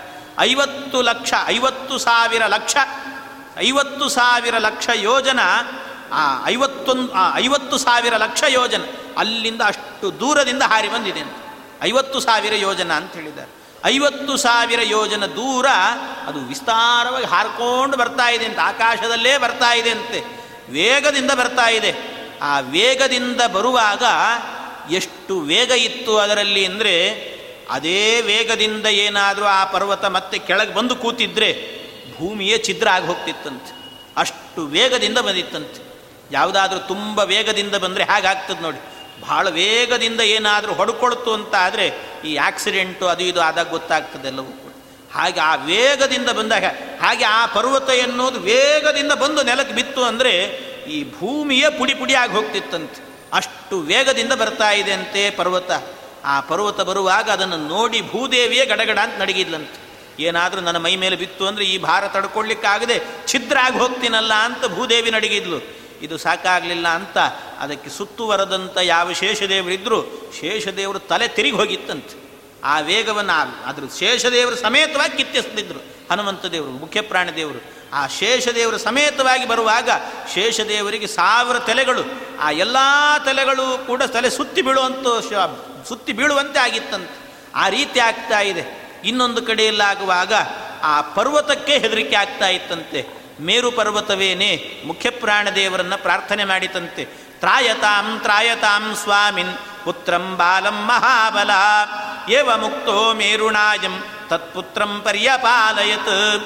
ಆಗ ಮುಖ್ಯ ದೇವರನ್ನ ಪ್ರಾರ್ಥನೆ ಮಾಡಿತ್ತು, ಮೇರು ಪರ್ವತ, ನನ್ನ ಮಗನನ್ನು ರಕ್ಷಣೆ ಮಾಡು ಅಂತ ಕೇಳಿದ್ದಕ್ಕೆ ಮುಖ್ಯ ದೇವರೇನೆ ಆ ಪರ್ವತದ ಒಳಗೆ ಪ್ರವೇಶ ಮಾಡಿದ್ರಂತೆ. ಆ ವೇಗವಾಗಿ ಹೋಗ್ತಾ ಇದೆ. ಆ ಹೋಗೋ ಪರ್ವತದಲ್ಲೇನೆ ಒಳಗೆ, ಇವರು ಅಷ್ಟೇ ವೇಗದಿಂದ ಹೋಗಿ ಒಳಗೆ ಪ್ರವೇಶ ಮಾಡಿದ್ದಾರಂತೆ ಪರ್ವತದೊಳಗೆ. ಆ ಪರ್ವತದ ಒಳಗೆ ಪ್ರವೇಶ ಮಾಡಿದ್ರು, ಹೋಗಿ ಪ್ರವೇಶ ಮಾಡಿ, ಅದು ಭೂಮಿ ಮೇಲೆ ಬಿದ್ದರೆ ಭೂಮಿ ಛಿದ್ರ ಆಗ್ತದೆ. ಅದು ಬೀಳುವಾಗ ನಿಧಾನವಾಗಿ ಬೀಳಬೇಕು ಕೆಳಗೆ. ಅದಕ್ಕೆ ನಿಧಾನವಾಗಿ ಅದರಲ್ಲಿರುವ ವೇಗವನ್ನು ನಿಯಂತ್ರಣ ಮಾಡಿದ್ರಂತೆ ಮುಖ್ಯ ಪ್ರಾಣದೇವರು ನಿಯಂತ್ರಣ ಮಾಡಿ ಆ ಪರ್ವತ ಕೆಳಗೆ ಬೀಳುವಾಗ ನಿಧಾನವಾಗಿ ಬೀಳುವಂತೆ ಮಾಡಿದ್ದಾರೆ. ನಿಧಾನವಾಗಿ ಬೀಳುವಂತೆ ಮಾಡಿ ಒಂದು ಆ್ಯಂಗಲಲ್ಲಿ ಬೀಳಿಸಿದ್ದಾರಂತೆ. ಅದೇ ಪರ್ವತ ಸುವರ್ಣಮುಖರಿ ನದಿ ತೀರದಲ್ಲಿ ಆ ಪರ್ವತವನ್ನು ತಂದಿಟ್ಟಿದ್ದಾರಂತೆ. ಆ ಪರ್ವತ ಎಲ್ಲೋ ಉತ್ತರದಲ್ಲಿದ್ದಂಥ ಪರ್ವತ ಈಗ ದಕ್ಷಿಣ ದಿಕ್ಕಿಗೆ ಬಂದು ಕೂತಿದೆ. ಅದೇ ಇವತ್ತು ನಾವು ನೋಡ್ತಾ ಇರುವಂಥ ತಿರುಮಲ ಬೆಟ್ಟ. ಆ ಉತ್ತರ ದಿಕ್ಕಿನಿಂದ ಈ ದಿಕ್ಕಿಗೆ ತಂದು ಹಾಕಿದವರು ಮುಖ್ಯ ಪ್ರಾಣದೇವರು ಆ ತಿರುಮಲ ಬೆಟ್ಟ ಎನ್ನುವಂಥದ್ದು ಅದೇ ರೀತಿ ಬಂದು ಕೂತಿದೆ ಅದರಲ್ಲೇನೆ ಬೇಕಾದಷ್ಟು ತೀರ್ಥಗಳು, ಸನ್ನಿಧಾನಗಳು ಎಲ್ಲ ಯಾಕೆ ಆ ಉತ್ತರದಲ್ಲಿ ಇತ್ತು ಆದ್ರಿಂದಲೇ? ಅಷ್ಟು ತೀರ್ಥಗಳಿದ್ದಾವಂತೆ. ಈಗಲೂ ಕೂಡ ಕೆಲವೊಮ್ಮೆ ಮೇಲೆ ಹೋದಾಗ ಉತ್ತರ ದಿಕ್ಕು, ಆ ಹಿಮಾಲಯ ಪರ್ವತ ಚಳಿ ಎಲ್ಲ ಇರ್ತದಲ್ಲ, ಅದರ ಅನುಭವ ಕೆಲವೊಮ್ಮೆ ಬರ್ತಿರ್ತದೆ. ಧನುರ್ಮಾಸದಲ್ಲಂತೂ ಅಲ್ಲಿ ಹೋಗ್ಬಿಟ್ರೆ ಅದರ ಅನುಭವ ಚೆನ್ನಾಗಿ ಬರ್ತದೆ ಅಂತ ಹೇಳುತ್ತಾರೆ. ಅಂಥ ಪರ್ವತ, ಆ ಪರ್ವತವನ್ನು ತಂದು ಅಲ್ಲಿಟ್ಟಿದ್ದಾನಂತೆ. ಆ ನಿಧಾನವಾಗಿ ಇಳಿಸಿದ್ದಾನಂತೆ. ಇಳಿಸುವಾಗ ಆಗ ಶೇಷದೇವರಿಗೆ ಅನುಭವಕ್ಕೆ ಬಂತು. ಇಲ್ಲಿ ತನಕ ನಾನು, ನಾನೇ ಶ್ರೇಷ್ಠ ಅಂತ ಹೇಳ್ತಾ ಇದ್ದೆ. ಅಯ್ಯೋ ವಾಯುದೇವರೇ, ನಿಮ್ಮನ್ನು ನೋಡಿ ಈಗ ಅನಿಸ್ತಾ ಇದೆ. ನಾನು ಉತ್ತಮ ಅಲ್ಲ, ನೀವೇ ಉತ್ತಮರು. ನಮಸ್ತೆ ವಾಯೋ, ತ್ವಮೇವ ಪ್ರತ್ಯಕ್ಷಂ ಬ್ರಹ್ಮಾಸಿ. ತ್ವಮೇವ ಪ್ರತ್ಯಕ್ಷಂ ಬ್ರಹ್ಮ ವದಿಷ್ಯಾಮಿ ಋತಂ ವದಿಷ್ಯಾಮಿ ಸತ್ಯಂ ವದಿಷ್ಯಾಮಿ ತನ್ಮಾಮವತು ಶೇಷದೇವರು ಹೇಳ್ತಾ ಇದ್ದಾರೆ, ತ್ವಮೇವ ಪ್ರತ್ಯಕ್ಷ, ನಮಸ್ತೆ ವಾಯು, ನಮೋ ನಮಃ ವಾಯು, ನಿನಗೆ ನಮಸ್ಕಾರ, ತ್ವಮೇವ ಪ್ರತ್ಯಕ್ಷಂ ಬ್ರಹ್ಮಾಸಿ, ನೀನೇ ಬ್ರಹ್ಮ ಪದವಿಗೆ ಬರುವಂಥವನು. ನೀನೇ ಬ್ರಹ್ಮನಾಗ್ತಾ ಇದೆಯ ಬ್ರಹ್ಮ ಪದವಿಯಲ್ಲಿ ನಿಲ್ಲುವನು, ನಿಲ್ಲುವವನು, ನಿನ್ನನ್ನು ನೋಡಿ ಉತ್ತಮ ಅಂತ ಗೊತ್ತಿಲ್ಲದೇನೆ ಕಲ್ಯಾವೇಶದಿಂದಾಗಿ ಏನೇನೋ ತಪ್ಪು ಕಾರ್ಯಗಳನ್ನು ಮಾಡಿದೆ, ನನ್ನನ್ನು ಕ್ಷಮೆ ಮಾಡು ಅಂತ ಎಲ್ಲ ದೇವತೆಗಳು ನೋಡ್ತಾ ಇರುವಾಗಲೇ ಆ ಪ್ರಸಂಗದಲ್ಲಿ ಶೇಷದೇವರು ಆ ಮುಖ್ಯಪ್ರಾಣದೇವರ ಪಾದಾರವಿಂದಕ್ಕೆ ನಮಸ್ಕಾರವನ್ನು ಮಾಡಿ ಕೇಳುತ್ತಾ ಇದ್ದಾರೆ. ಆಗ ಆ ಮುಖ್ಯಪ್ರಾಣದೇವರಿಗೆ ನಮಸ್ಕಾರ ಮಾಡಿ ಆ ಪ್ರಾಯಶ್ಚಿತ್ತ ಭಾವನೆ ಬಂದಾಗ ಶೇಷದೇವರನ್ನು ನೋಡಿ ಮುಖ್ಯಪ್ರಾಣದೇವರೇನೇ ಇಷ್ಟು ಕಾರುಣ್ಯವನ್ನು ತೋರಿಸ್ತಾ ಇದ್ದಾರೆ, ಇಷ್ಟು ಪ್ರಾಯಶ್ಚಿತ್ತ ಭಾವನೆ ಬಂದಿರೋದ್ರಿಂದ ಶೇಷನಿನಿಗೆ ಇನ್ನು ಮುಂದೆ ಈ ಪರ್ವತಕ್ಕೆ ನಿನ್ನ ಹೆಸರೇ ಬರಲಿ ಅಂತ ಅನುಗ್ರಹ ಮಾಡಿದ್ರಂತೆ. ನಿನ್ನ ಹೆಸರೇ ಈ ಪರ್ವತಕ್ಕೆ ಬರಲಿ ಅಂತ, ನಿನ್ನ ಹೆಸರೇ ಈ ಪರ್ವತಕ್ಕೆ ಬರಲಿ ಅಂತ ಅನುಗ್ರಹವನ್ನು ಮಾಡಿದ್ರಿಂದಾಗಿ ಆವತ್ತಿನಿಂದ ದ್ವಾಪರ ಯುಗದಲ್ಲಿ ಶೇಷಾಚಲ ಅಂತ, ಶೇಷಾದ್ರಿ, ಶೇಷಾಚಲ ಅಂತ ಆ ಪರ್ವತಕ್ಕೆ ಹೆಸರು ಬಂದಿದೆ. ಈ ರೀತಿಯಲ್ಲಿ ದ್ವಾಪರ ಯುಗದಲ್ಲಿ ಬಂದಂಥ ಹೆಸರು. ಈ ರೀತಿ ಅಂದರೆ ಇದು ಇಷ್ಟೆಲ್ಲವೂ ಕೂಡ ಇದರಿಂದ ಏನು ತಿಳಿದು ಬರುತ್ತದೆ ಅಂತ ಹೇಳಿದರೆ, ಈ ಕಥೆಯಿಂದ ದ್ವಾಪರ ಯುಗದ ಈ ವಾಯುದೇವರ ಈ ಮಹತ್ವದಿಂದಾಗಿ ವಾಯು ಜೀವೋತ್ತಮತ್ವವನ್ನು ಪ್ರತಿಪಾದನೆ ಮಾಡಿದಂತೆ ಆಗುತ್ತೆ ಅಂತ ತಿಳ್ಕೊಳ್ಬೇಕು. ಇದರಿಂದ ವಾಯು ಜೀವೋತ್ತಮತ್ವವನ್ನು ತಿಳ್ಕೊಳ್ಬೇಕು. ಮೊದಲನೇ ಕಥೆಯಿಂದ ಅದು ಹರಿಸರ್ವೋತ್ತಮತ್ವವನ್ನು, ಎರಡನೇ ಕಥೆಯಿಂದ ಹನುಮಂತ ದೇವರ ಸ್ಮರಣೆ, ಆ ಮೂರನೇ ಕಥೆಯಿಂದ ಆಗುವಾಗ ವಾಯುದೇವರ ಜೀವೋತ್ತಮತ್ವವನ್ನು ತಿಳ್ಕೊಳ್ಬೇಕು ಅಂತ ಹೀಗೆ ಮೂರು ಕಥೆಗಳಿಂದ ಒಂದೊಂದು ಸಂದೇಶವನ್ನು ಕೊಟ್ಟಿದ್ದಾರೆ. ಇದು ಇಷ್ಟು ಸಂದೇಶ ಅಂತಾದರೆ ಇದರಲ್ಲಿ ಒಂದು ಪ್ರಮೇಯವೂ ಕೂಡ ಅಡಗಿದೆ. ಇನ್ನೊಂದು ಪ್ರಮೇಯವೂ ಕೂಡ ಸೇರುತ್ತದೆ ಇದರಲ್ಲಿ. ಏನು ಪ್ರಮೇಯ ಅಂದರೆ ಯಾಕೆ ಈ ಪ್ರಮೇಯ ಹೇಳೋದು ಅಂದರೆ ಕೆಲವೊಮ್ಮೆ ಹಾಗಾಗ್ತದೆ. ಏನು ಭಗವಂತ ಆಜ್ಞೆ ಮಾಡಿದ ಶೇಷದೇವರು ಮತ್ತು ಹನುಮಂತ ದೇವರು ಇಬ್ಬರೂ ಕೂಡ ಪರಸ್ಪರ ಗಲಾಟೆ ಮಾಡಿಕೊಳ್ತಾ ಇದ್ದಾಗ ಆಗ ಗಲಾಟೆ ಸಂದರ್ಭದಲ್ಲಿ ಹಾಗಾದರೆ ಬಲಾಬಲ ಪರೀಕ್ಷೆ ನಡೆದು ಬಿಡಲಿ ಅಂತ ಹೇಳಿದರು. ಬಲಾಬಲ ಪರೀಕ್ಷೆ ನಡೀಲಿ ಅಂತ ಹೇಳಿದಾಗ ನಡೀತು, ಅದರಲ್ಲಿ ಗೆದ್ದದ್ದು ಮುಖ್ಯ ಪ್ರಾಣದೇವರು ಅದು ಕೆಲವೊಮ್ಮೆ ಮಕ್ಕಳಿಗೂ ಸಂದೇಹ ಬರ್ತಿರ್ತಾರೆ. ಇಂಥ ಕಥೆಗಳನ್ನು ಹೇಳಿದಾಗ ನಮಗೆ ಗುರುಕುಲಗಳಲ್ಲಿ ಕೆಲವೊಮ್ಮೆ ಪ್ರಶ್ನೆ ಕೇಳುವುದುಂಟು ಹುಡುಗರು. ಮಕ್ಕಳು ಕೇಳುತ್ತಾರೆ, ಅಲ್ಲ, ಬಲಾಬಲ ಪರೀಕ್ಷೆ ಮಾಡಿದ ಕೂಡಲೇ ಯಾರು ಬಲದಲ್ಲಿ ಶ್ರೇಷ್ಠರಾಗಿರ್ತಾರೋ ಅವರೇ ಶ್ರೇಷ್ಠರು, ಉತ್ತಮರು ಅಂತಾದರೆ ಈ ಕೆಲವೊಂದು ಮಠಗಳಿರ್ತಾರೆ. ಮಠಗಳಲ್ಲಿ ಸ್ವಾಮಿಗಳೆಲ್ಲ ಇರ್ತಾರೆ. ಕೆಲವು ಸ್ವಾಮಿಗಳೆಲ್ಲ ಹೇಗಿರ್ತಾರೆ ಅಂದರೆ ನೋಡಲಿಕ್ಕೆ ಭಾಳ ಬಡುಕಲಾಗಿರ್ತಾರೆ ಕೆಲವು ಸ್ವಾಮಿಗಳು. ಆ ಸ್ವಾಮಿಗಳು ತುಂಬ ಬಡುಕಲಾಗಿರ್ತಾರೆ ನೋಡಲಿಕ್ಕೆ, ಆದರೆ ಮಠದಲ್ಲಿರುವಂಥ ಬೇರೆ ಬೇರೆ ವ್ಯಕ್ತಿಗಳೆಲ್ಲ ಆಗುವಾಗ ಭಾರೀ ದಷ್ಟಪುಷ್ಟರಾಗಿರ್ತಾರೆ. ಏನು ದೊಡ್ಡ ದೊಡ್ಡ ಪೆಟ್ಟಿಗೆ ಹೊತ್ತುಕೊಳ್ಳೋದೇನು, ದೇವ್ರ ಪೆಟ್ಟಿಗೆಗಳನ್ನು ಹೊರೋದೇನು, ಮಾಡೋದೇನು ಭಾಳ ಶಕ್ತಿ ಇರಬೇಕಲ್ಲ. ಅದರಿಂದ ಕೆಲವರು ಕೇಳ್ತಾರೆ ಕೆಲವೊಮ್ಮೆ, ಏನು ಅಂದರೆ ಅಲ್ಲ, ಇಷ್ಟನ್ನೆಲ್ಲ ಹೊತ್ತುಕೊಂಡು ಬರ್ತಾರೆ. ಆ, ಸ್ವಾಮಿಗಳ ಜೊತೆಗಿರೋರೆಲ್ಲ ಹೊತ್ತುಕೊಂಡು ಬರ್ತಾರೆ. ಆದರೆ ಸ್ವಾಮಿಗಳು ಮಾತ್ರ ಬಡಕಲಾಗಿರ್ತಾರೆ ಹಾಗಾದರೆ ಬಲದಲ್ಲಿ ಯಾರು ಶ್ರೇಷ್ಠರು? ಸ್ವಾಮಿಗಳು ಶ್ರೇಷ್ಠರು, ಆ ಹೊತ್ಕೊಂಡು ಬರೋ, ಪೆಟ್ಟಿಗೆ ಹೊತ್ಕೊಂಡು ಬರೋರು ಶ್ರೇಷ್ಠರು. ಪೆಟ್ಟಿಗೆ ಹೊತ್ಕೊಂಡ್ಬರೋರೇ ಶ್ರೇಷ್ಠರು ಅಂತ ಗೊತ್ತಾಗ್ತದೆ ಎಲ್ರಿಗೂ ಕೂಡ. ಹಾಗಾದರೆ ಬಲದಲ್ಲಿ ಶ್ರೇಷ್ಠರಾದವರು ಪೆಟ್ಟಿಗೆ ಹೊತ್ಕೊಂಡು ಬರೋರಾದ್ರಿಂದಾಗಿ ಸ್ವಾಮಿಗಳಿಗೆ ನಮಸ್ಕಾರ ಮಾಡಬೇಕು ಅಥವಾ ಹೊತ್ಕೊಂಡ್ಬರೋರಿಗೆ ನಮಸ್ಕಾರ ಮಾಡಬೇಕು ಅಂತ. ಅದಕ್ಕೆ ಕೇಳಿದರೆ ಇದಕ್ಕೆಲ್ಲ ಏನು ಹೇಳಬೇಕು ಉತ್ತರ? ಬಲದಲ್ಲಿ ಶ್ರೇಷ್ಠ ಅವನೇ ಆದ್ದರಿಂದ ಅವನೇ ಅಂತ ಹೇಳಬೇಕು. ಆದರೆ ಈ ಕಥೆಯಿಂದ ಹಾಗೆ ತೀರ್ಮಾನ ಮಾಡಬಾರ್ದು. ಇದನ್ನೆಲ್ಲ ಹ್ಯಾಕ್ ತೀರ್ಮಾನ ಮಾಡಬೇಕು ಅನ್ನೋದನ್ನು ಅದಕ್ಕೆ ಮುಖ್ಯ ಯಾರು ವಾಯುದೇವರೇನೆ ಮಧ್ವಾಚಾರ್ಯರಾಗಿ ತಾತ್ಪರ್ಯ ನಿರ್ಣಯ ಗ್ರಂಥದಲ್ಲಿ ಇದಕ್ಕೊಂದು ನಿರ್ಣಯವನ್ನು ಕೊಟ್ಟಿದ್ದಾರೆ. ಹೇಗೆ ನಿರ್ಣಯ ಮಾಡಬೇಕು ಅಂದರೆ ಮನುಷ್ಯರಲ್ಲಿ ಆಗುವಾಗ, ಮನುಷ್ಯರಲ್ಲಿ ಒಬ್ಬನು ಶ್ರೇಷ್ಠ ಅಂತ ತೀರ್ಮಾನ ಮಾಡುವಾಗ ಹೇಗೆ ತೀರ್ಮಾನ ಮಾಡಬೇಕು ಅಂದರೆ ಅವರ ಜ್ಞಾನವನ್ನು ನೋಡಿ ತೀರ್ಮಾನ ಮಾಡಬೇಕಂತ. ಅವರ ಜ್ಞಾನ ಎಂಥದ್ದು?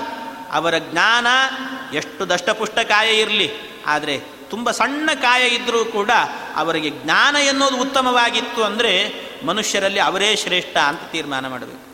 ಇನ್ನು ದೇವತೆಗಳಲ್ಲಾಗುವಾಗ ಯಾರು ಶ್ರೇಷ್ಠ ಅಂತ ತೀರ್ಮಾನ ಮಾಡೋದು ಅಂದರೆ ದೇವತೆಗಳಲ್ಲಿ ಬಲಾಬಲ ಪರೀಕ್ಷೆಯಿಂದ ಶ್ರೇಷ್ಠತ್ವವನ್ನು ತೀರ್ಮಾನ ಮಾಡಬೇಕು. ದೇವತೆಗಳಲ್ಲಿ ಬಲಾಬಲ ಪರೀಕ್ಷೆಯಿಂದಾಗಿ ಮನುಷ್ಯರಲ್ಲಿ ಜ್ಞಾನದಿಂದ. ಇಲ್ಲದೆ ಇದ್ರೆ ಯಾರು ಯಾರನ್ನ ಬೇಕಾದರೂ ಹೊಡಿಬೋದು, ಅವನೇ ಶ್ರೇಷ್ಠ ಅಂತ ಆಗೋಗ್ತಾನೆ. ಆದ್ದರಿಂದ ಹಾಗಲ್ಲ, ಮನುಷ್ಯರಲ್ಲಾಗುವಾಗ ಅವನ ಜ್ಞಾನ ಎಂಥದ್ದು ಅಂತ ನೋಡಿ ಅವನನ್ನು ಶ್ರೇಷ್ಠ ಅಂತ ತೀರ್ಮಾನ ಮಾಡ. ದೇವತೆಗಳಲ್ಲಿ ಬಲಾಬಲ ಪರೀಕ್ಷೆ. ಅವರು ಬಲಾಬಲ ಪರೀಕ್ಷೆಯಲ್ಲಿತ್ತು ಅಂತ ಆದರೆ ಅವರು ಜ್ಞಾನದಲ್ಲೂ ಉತ್ತಮರಾಗಿರ್ತಾರೆ ಅಂತ ಅರ್ಥ. ದೇವತೆಗಳಲ್ಲಿ ಯಾರು ಬಲದಲ್ಲಿ ಶ್ರೇಷ್ಠರಾಗಿರ್ತಾರೋ ದೇವತೆಗಳು, ಅವರಲ್ಲಿ ಜ್ಞಾನವೂ ಅಷ್ಟೇ ಶ್ರೇಷ್ಠವಾಗಿರ್ತದಂತೆ. ಆದ್ದರಿಂದ ಅವರಲ್ಲಿ ಬಲಾಬಲ ಪರೀಕ್ಷೆಯಿಂದ ಉತ್ತಮತ್ವವನ್ನು ತೀರ್ಮಾನ ಮಾಡಬೇಕು. ಮನುಷ್ಯರಲ್ಲಾಗುವಾಗ ಜ್ಞಾನದಿಂದ ತೀರ್ಮಾನ ಮಾಡಬೇಕು ಎನ್ನುವುದನ್ನು ಮಧ್ವಾಚಾರ್ಯರೇನೇ ಹೇಳಿದ್ದಾರೆ. ಆದ್ದರಿಂದಲೇನೆ ಮುಖ್ಯ ಪ್ರಾಣದೇವರು ಇಲ್ಲಿ ಸರ್ವೋತ್ತಮರು ಅಂತ ತೀರ್ಮಾನದ್ದು, ತೀರ್ಮಾನ ಆದದ್ದು ಅಂದರೆ ಸರ್ ಉತ್ತಮರು ಅಂತ, ಜೀವೋತ್ತಮರು ಅಂತ. ಆ ಮುಖ್ಯ ಪ್ರಾಣದೇವರು ಜೀವೋತ್ತಮರು ಅಂತ ತೀರ್ಮಾನ ಆದದ್ದು ಹೇಗೆ ಅಂದರೆ ಬಲಾಬಲ ಪರೀಕ್ಷೆಯಿಂದ ಅಂತ. ಯಾಕೆ ಶೇಷದೇವರ ಶಕ್ತಿ ಎಂತಾದ್ದು ಅಂತ ಎಲ್ರಿಗೂ ಗೊತ್ತಿದೆ. ಶೇಷದೇವರ ಶಕ್ತಿ ಅಪಾರವಾದ ಶಕ್ತಿ. ಯಾಕೆ ಎಷ್ಟು ದೊಡ್ಡದಾದ ಭೂಮಿ. ಆ ಇಡೀ ಭೂಮಿಯನ್ನೇ ತಮ್ಮ ಸಾವಿರ ತಲೆಗಳ ಮೇಲೆ, ಎಲ್ಲೋ ಒಂದು ತಲೆ ಮೇಲೆ ಒಂದು ಸಾಸಿವೆ ಕಾಳಿನಂತೆ ಇಟ್ಟುಕೊಂಡಿದ್ದಾರೆ. ಅದನ್ನು ಕೂಡ ಮತ್ತೇನು, ಸಾಸಿವೆ ಕಾಳಿನಂತೆ ಇಟ್ಟುಕೊಂಡಂಥ ಭೂಮಿಯನ್ನು ಕೂಡ ಅದನ್ನು ಅದಲು ಬದಲು ಮಾಡೋದಿಲ್ಲ ಮತ್ತೆ. ಈ ತಲೆ ಮೇಲೆ ಹೊತ್ತುಕೊಂಡು ಹೊತ್ತುಕೊಂಡು ಸಾಕಾಗಿದೆ, ಒಂದು ಸ್ವಲ್ಪ ಹೊತ್ತು ಪಕ್ಕದ ತಲೆಗಿಡೋಣ ಅಂತ ಅಲ್ಲಿಂದಲೇ ಹಾರಿಸಿ ಕೆಳಗಿಡೋದಿಲ್ಲ ಮತ್ತೆ. ಅದನ್ನೇನು ಆತ ಆ ಕಡೆ ಈ ಕಡೆ ಮಾಡ, ಮಾಡೋದೇ ಇಲ್ಲಂತೆ. ಅದೇ ತಲೆ ಮೇಲೆ ಇರುತ್ತದೆ. ಅಂಥ ಭೂಮಿಯನ್ನೇ, ಭೂಮಂಡಲವನ್ನೇ ಹೊತ್ತವರು ಶೇಷದೇವರು. ಎಂಥ ಶಕ್ತಿ? ಇದು ಇಷ್ಟೇ ಬಿಡಿ. ಇದು ಮಾತ್ರ ಅಲ್ಲ. ಎಲ್ಲಿ ತನಕ ಅಂತ ಹೇಳಿದರೆ, ಲಕ್ಷ್ಮಣನಾಗಿ ಅವತಾರ ಮಾಡಿದಾಗಲೂ ಕೂಡ ಶೇಷದೇವರು ಆಗ ಲಕ್ಷ್ಮಣ ಮೂರ್ಛೆ ಬಂದು ಕೆಳಗೆ ಬಿದ್ದಿರ್ತಾನೆ ಯುದ್ಧದಲ್ಲಿ. ಮೂರ್ಛೆ ಬಂದು ಕೆಳಗೆ ಬಿದ್ದಾಗ ಒಮ್ಮೆ ರಾವಣ ಬಂದು ಲಕ್ಷ್ಮಣನನ್ನು ಎಳ್ಕೊಂಡು ಹೋಗ್ತಾನಂತೆ. ಎಳ್ಕೊಂಡು ಹೋಗುವಾಗ ಒಮ್ಮೆ ಮೂಲ ರೂಪದ ಸ್ಮರಣೆ ಮಾಡಿಕೊಳ್ತಾರಂತೆ ಲಕ್ಷ್ಮಣದೇವರು ಮೂಲ ರೂಪ ಸ್ಮರಣೆ ಮಾಡಿಕೊಳ್ಳಿಕ್ಕೆ ಪುರುಸೊತ್ತಿಲ್ಲ ರಾವಣ ಅಲಗಾಡಿಸಿದಂತೆ ಅಲಗಾಡ್ತಾನೆ ಇಲ್ಲ ಅವನ ದೇಹ, ಲಕ್ಷ್ಮಣನ ದೇಹ. ಸುಮ್ಮನೆ ಮುಂದಕ್ಕಲ್ಲ ಸ್ವಲ್ಪ ಅವನು ಎಳೆದರೆ ಭೂಮಿ ಅಲಗಾಡ್ತಾ ಇತ್ತೇ ಹೊರತು ಲಕ್ಷ್ಮಣನ ದೇಹ ಅಳ್ಳಾಡ್ತಾ ಇರಲಿಲ್ಲಂತೆ. ಅಂದರೆ ಅಷ್ಟು ಗಟ್ಟಿ, ಅಷ್ಟು ಶಕ್ತಿ ಇದೆ ಲಕ್ಷ್ಮಣ ದೇವರಿಗೆ.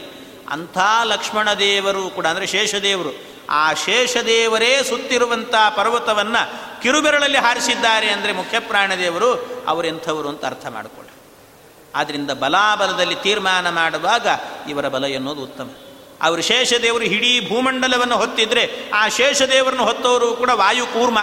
ಆ ವಿಷ್ಣು ಕೂರ್ಮದ ಮೇಲೆ ವಾಯುಕೂರ್ಮ, ವಾಯುಕೂರ್ಮದ ಮೇಲೆ ಶೇಷದೇವರು ಹಾಗಾಗಿ ಆ ವಾಯುದೇವರೇ ಅವರನ್ನು ಹೊತ್ತಿದ್ದಾರೆ. ಆದ್ದರಿಂದ ವಾಯುದೇವರು ಶ್ರೇಷ್ಠ ಅಂತ ತೀರ್ಮಾನ ಮಾಡಬೇಕು ಅಂತ ಈ ಎಲ್ಲ ಕಥೆಗಳಿಂದ ಹೇಳಿದ್ದಾರೆ. ಆದ್ದರಿಂದ ಈ ದ್ವಾಪರ ಯುಗದಲ್ಲಾಗುವಾಗ ಆ ಪರ್ವತಕ್ಕೆ ಅಂಜನ ಶೇಷಾಚಲ ಅಂತ ಹೆಸರು ಬಂದಿದೆ ಅಂತ ಹೇಳುತ್ತಾರೆ.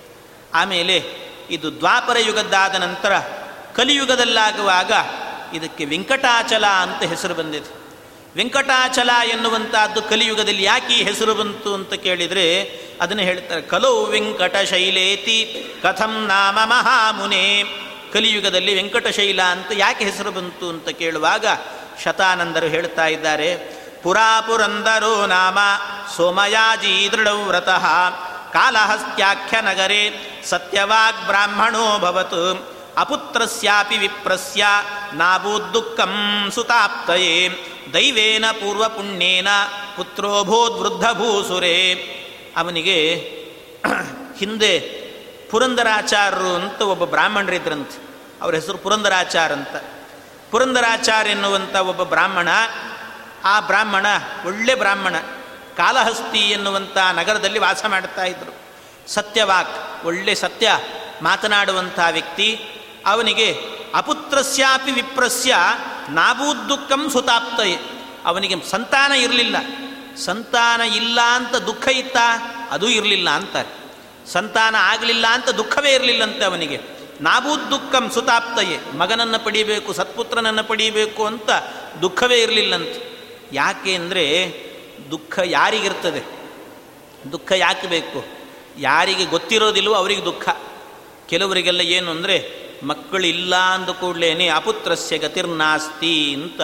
ಅಪುತ್ರ, ಪುತ್ರ ಇಲ್ಲ ಅಂದ ಕೂಡಲೇ ಗತಿ ಇಲ್ಲ ಅಂತ. ಅವರಿಗೆ ಸದ್ಗತಿ ಆಗೋದಿಲ್ಲ ಅಂತ ಹೇಳ್ತಾ ಆದರೆ ಮಧ್ವಾಚಾರ್ಯರು ಅದನ್ನು ತೀರ್ಮಾನ ಮಾಡಿ ಅಪುತ್ರರಿಗೂ ಕೂಡ ಪುತ್ರ ಇಲ್ಲದೇ ಇದ್ದವರಿಗೆ, ಸಂತಾನ ಇಲ್ಲದವರಿಗೂ ಕೂಡ ಸದ್ಗತಿ ಅನ್ನೋದು ಇದೆ ಅನ್ನೋದನ್ನು ಭಾಗವತ ತಾತ್ಪರ್ಯದಲ್ಲಿ ನಿರ್ಣಯವನ್ನು ಮಾಡಿ ಹೇಳಿದ್ದಾರೆ ಅದನ್ನೆಲ್ಲವನ್ನು ಕೂಡ. ಬೇರೆ ಬೇರೆ ನಿರ್ಣಯಗಳಲ್ಲೂ ಹೇಳಿದ್ದಾರೆ, ಇಲ್ಲೂ ಹೇಳ್ತಾರೆ. ಹಾಗೆ ಅವರಿಗೂ ಕೂಡ ದುಃಖ ಇರಲಿಲ್ಲ. ದುಃಖ ಯಾಕಿರಲಿಲ್ಲ ಅಂದರೆ, ದುಃಖ ಯಾವಾಗ ಮನುಷ್ಯನಾಗಿ ಹುಟ್ಟಿದಾಗ, ಮಾನವನಾಗಿ ಈ ಸಾಧನ ಶರೀರವನ್ನು ಪಡ್ಕೊಂಡ ನಂತರ ಇದರ ನಿಜವಾದ ಸಾರ್ಥಕ್ಯ ಏನು ಅಂತ ಅರ್ಥ ಮಾಡಿಕೊಂಡಿದ್ದರೆ ಅವರಿಗೆ ಯಾವ ದುಃಖಗಳು ಇರೋದಿಲ್ಲ ನಿಜವಾದ ಸಾರ್ಥಕ್ಯ ಏನು? ಇದು ಸಾಧನ ಶರೀರ ಅಂತ ತಿಳಿದು ಸಾಧನೆ ಮಾಡಬೇಕು. ಈ ಸಾಧನೆಗೋಸ್ಕರ ಇರೋದು. ಹೊರತು ಮಕ್ಕಳನ್ನು ಪಡೆಯೋದಕ್ಕೋಸ್ಕರ ಇದೆ ಅಂತ ತಿಳ್ಕೊಳ್ಬಾರ್ದು. ಈ ದೇಹ ಇರೋದೇ ಮಕ್ಕಳನ್ನು ಪಡೆಯೋಕೆ ಅಂತಲ್ಲ. ಸಾಧನ ಶರೀರ, ಅದೂ ಒಂದು ಅಂಗ ಅಷ್ಟೇ. ಅದೇ ಅಂಗ ಅಲ್ಲ, ಅದೇ ಮುಖ್ಯ ಅಲ್ಲ. ಆದ್ದರಿಂದ ವಿಶೇಷವಾಗಿ ಸಾಧನೆ ಮಾಡಿಕೊಂಡ್ರೆ ಸಾಕು. ಅದರಿಂದಲೇ ಸದ್ಗತಿ ಅಂತ ತಿಳಿದಿದ್ದಾದ್ರಿಂದ ನಾವು ದುಃಖಂ ಸುತಾಪ್ತಯ್ಯ ಅವನಿಗೆ ದುಃಖವೇ ಇರಲಿಲ್ಲಂತೆ, ಸಂತಾನ ಆಗಲಿಲ್ಲ ಅಂತ. ಆದರೆ ಏನು? ದೈವೇನ ಪೂರ್ವ ಪುಣ್ಯೇನ ಪುತ್ರೋಭೂತ್ ವೃದ್ಧಭೂಸುರೇ. ಅವನು ವೃದ್ಧನಾದಾಗಲೂ ಕೂಡ ಪೂರ್ವ ಪುಣ್ಯದಿಂದ ಹಿಂದಿನ ಜನ್ಮದ ಪುಣ್ಯದಿಂದ ಅವನಿಗೆ ವಯಸ್ಸಾದಾಗ ಕೊನೆಯ ಕಾಲದಲ್ಲಿ ಒಬ್ಬ ಮಗ ಹುಟ್ಟಿದಂತೆ ಆ ಮಗ ಹುಟ್ಟಿದಾಗ ಅವನಿಗೆ ಒಳ್ಳೆ ನಾಮಕರಣ ಮಾಡಿದ್ರಂತೆ. ಭಗವಂತನೇ ಕೊಟ್ಟ ಪುತ್ರ ಅಂತ ತಿಳಿದು ಚಕಾರ ನಾಮ ಲಿಖಿತಂ ಮಾಧವಂ ವಿಪ್ರ ಸಂಸದಿ ಅಂತ. ಮಾಧವ ಅಂತ ಅವನಿಗೆ ಹೆಸರಿಟ್ಟಿದ್ದಾರಂತೆ, ಮಾಧವಾಚಾರ ಅಂತ. ಮಾಧವ ಅಂತ ಹೆಸರಿಟ್ಟು ಅವನಿಗೆ ಕಾಲ ಕಾಲಕ್ಕೆ ಮಾಡಬೇಕಾದ್ದು ಜಾತಕರ್ಮ ಎಲ್ಲವನ್ನು ಕೂಡ. ಪಿತ್ರೋಪನೀತೋ ಬಾಲಸ್ತು ವವೃಧೇ ಚಂದ್ರವನ್ನೃಪಃ ಒಳ್ಳೆ ಉಪನಯನ ಕಾಲದಲ್ಲಿ ಉಪನಯನ ಮಾಡಿದ್ದಾರೆ. ಎಲ್ಲ ಮಾಡಿದ್ದಾರೆ. ತತಃಕಾಲ ಅಂತರೇ ಪುತ್ರಂ ಪ್ರಾಪ್ತದಾರಂ ಚಕಾರ. ಒಳ್ಳೆ ಒಬ್ಬ ಸತ್ಕನ್ಯೆಯನ್ನು ತಂದು ವಿವಾಹವೂ ಮಾಡಿದ್ದಾರಂತೆ. ಆ ವಿವಾಹ ಮಾಡಿದಂಥ ಕನ್ಯೆ ಹೆಸರು ಚಂದ್ರಲೇಖ ಅಂತ ಅವಳ ಹೆಸರಂತೆ. ಚಂದ್ರಲೇಖ ಎನ್ನುವಂಥ ಒಬ್ಬ ಕನ್ಯೆಯನ್ನು ತಂದು ವಿವಾಹ ಮಾಡಿದ್ದಾರೆ. ಇವನು ವಿವಾಹ ಮಾಡಿಕೊಂಡ ನಂತರ ಸಚಂದ್ರಲೇಖ ಯಾರೇಮೆ ಬಹುಕಾಲಂಚ ಮಾಧವ. ಚೆನ್ನಾಗಿ ಸಂಸಾರ ಮಾಡಿಕೊಂಡಿದ್ದಾನೆ. ಯಾವ ರೀತಿ ಬ್ರಾಹ್ಮಣನಾದವನು ಹೇಗಿರಬೇಕು? ಪಂಚಯಜ್ಞ ಪರೋ ನಿತ್ಯಂ ಪಂಚಾನನ ಸಮದ್ಯುತಿ ಬ್ರಾಹ್ಮಣನಾದವನು ನಿತ್ಯವೂ ಕೂಡ ಪಂಚಯಜ್ಞವನ್ನು ಮಾಡಬೇಕು ಅಂತ ಹೇಳ್ತಾರೆ. ಐದು ಯಜ್ಞ ಮಾಡಬೇಕಂತ. ಐದು ಯಜ್ಞವನ್ನು ಮಾಡಿಕೊಂಡಿರಬೇಕು ಅಂತ ಹೇಳ್ತಾರೆ. ಐದು ಯಜ್ಞ ಯಾವುದು ಅಂದರೆ ದೇವಯಜ್ಞ. ಒಂದು ದೇವಯಜ್ಞ ಮಾಡಬೇಕು. ಮತ್ತೊಂದು ಬ್ರಹ್ಮಯಜ್ಞ ಮಾಡಬೇಕಂತ. ದೇವಯಜ್ಞ, ಬ್ರಹ್ಮಯಜ್ಞ ಮತ್ತೊಂದು ಪಿತೃಯಜ್ಞ ಅಂತ. ಪಿತೃಯಜ್ಞ ಮಾಡಬೇಕು. ಮತ್ತೊಂದು ಭೂತಯಜ್ಞ ಮಾಡಬೇಕು, ಮತ್ತೊಂದು ಮನುಷ್ಯ ಯಜ್ಞ ಮಾಡಬೇಕು ಅಂತ ಹೇಳುತ್ತಾರೆ. ಏನು ದೇವಯಜ್ಞ ಅಂದರೆ ಏನು? ದೇವಯಜ್ಞ ಅಂದರೆ ಪ್ರತಿನಿತ್ಯವೂ ಕೂಡ ಅಡಿಗೆ ಎಲ್ಲ ಮಾಡಿದ ನಂತರ ಅದು ದೇವರಿಗೇ ಮಾಡೋದು. ಅಡಿಗೆ ಮಾಡುವಾಗಲೇ ಅನುಸಂಧಾನ ಆಗಿರಬೇಕಂತ. ಹೆಂಡತಿಯಾದವಳು ಅಡಿಗೆ ಮಾಡ್ತಾ ಇದ್ದರೆ ಅಡಿಗೆ ಮನೆಯಲ್ಲಿ ಇದು ನನ್ನ ಗಂಡನಿಗೆ, ನನ್ನ ಮಕ್ಕಳಿಗೆ ಬಡಿಸಬೇಕು, ಚೆನ್ನಾಗಿ ಆಗಬೇಕು ಅಡಿಗೆ ಅಂತ ಆ ರೀತಿ ಅನುಸಂಧಾನ ಮಾಡಿಕೊಳ್ಬಾರ್ದಂತೆ ಮತ್ತೇನು ಅನುಸಂಧಾನ ಅಂದರೆ ಅಡಿಗೆ ಮಾಡ್ತಾ ಇದ್ದೇನೆ, ಭಗವಂತನ ನೈವೇದ್ಯಕ್ಕೋಸ್ಕರ ಅಡಿಗೆ ಮಾಡುತ್ತಿದ್ದೇನೆ ಅಂತ ಯೋಚನೆ ಮಾಡಬೇಕಂತ.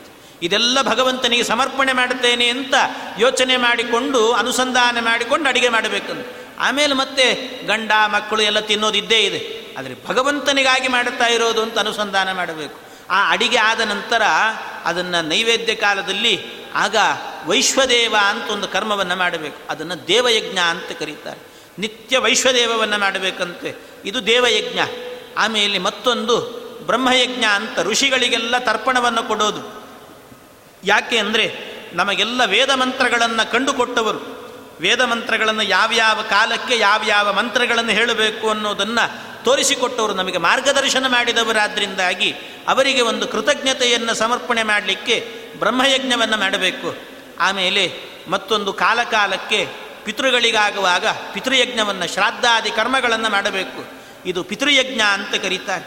ಇನ್ನೊಂದು ನಿತ್ಯವೂ ಕೂಡ ಭೂತಯಜ್ಞ, ಬಲಿಹರಣ ಅಂತ ಮಾಡುತ್ತಾರೆ. ಬಲಿ ಬಲಿ ಕೊಡೋದು ಅಂದರೆ ಪ್ರಾಣಿ ಪಕ್ಷಿಗಳಿಗೆಲ್ಲದಕ್ಕೂ ಕೂಡ ಆಹಾರವನ್ನು ಹಾಕುವಂಥದ್ದು, ಇದನ್ನು ಬಲಿಯಜ್ಞ ಅಂತ ಇದನ್ನು ಕರೀತಾರೆ. ಭೂತಯಜ್ಞ, ಮತ್ತೊಂದು ಮನುಷ್ಯ ಯಜ್ಞ ಅಂತ ಹೇಳಿದರೆ ಮನೆಗೆ ಬಂದಂಥ ಅತಿಥಿಗಳ ಸತ್ಕಾರ ಅಂತ ಕರೆದಿದ್ದಾರೆ. ಅತಿಥಿಗಳಿಗಾಗುವಾಗ ಅನ್ನ ಇಲ್ಲದಂತೆ ಕಳಿಸಬಾರದು. ಅವರನ್ನು ಚೆನ್ನಾಗಿ ನೋಡಿಕೊಂಡು ಕಳಿಸಬೇಕು ಅಂತ ಹೇಳುತ್ತಾರೆ. ಹೀಗೆ ಅತಿಥಿ ಸತ್ಕಾರ ಎನ್ನುವಂಥದ್ದು. ಈ ರೀತಿ ಐದು ಯಜ್ಞಗಳಿದ್ದು. ಆ ಐದೂ ಯಜ್ಞಗಳನ್ನು ನಿರಂತರವಾಗಿ ಚಾಚೂ ತಪ್ಪದೆ ಮಾಡ್ತಾ ಇದ್ದಂತೆ ಈ ಮಾಧವ ಬ್ರಾಹ್ಮಣ. ಅಷ್ಟು ಶ್ರೇಷ್ಠನಾದ ಬ್ರಾಹ್ಮಣನಾಗಿದ್ದಂತೆ ಅವನು.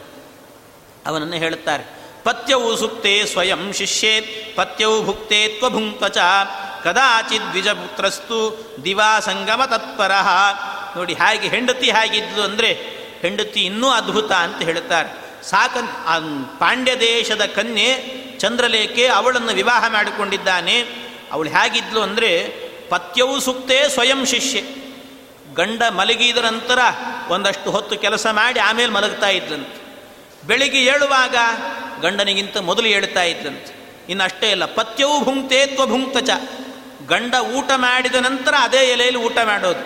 ಈ ರೀತಿ ಅವಳ ನಿತ್ಯದ ಪಾತಿವ್ರತ್ಯ ಧರ್ಮವನ್ನು ಪಾಲನೆ ಮಾಡಿಕೊಂಡು ಬರ್ತಾ ಇದ್ದಂತೆ ಈ ರೀತಿ ಇದ್ಲು.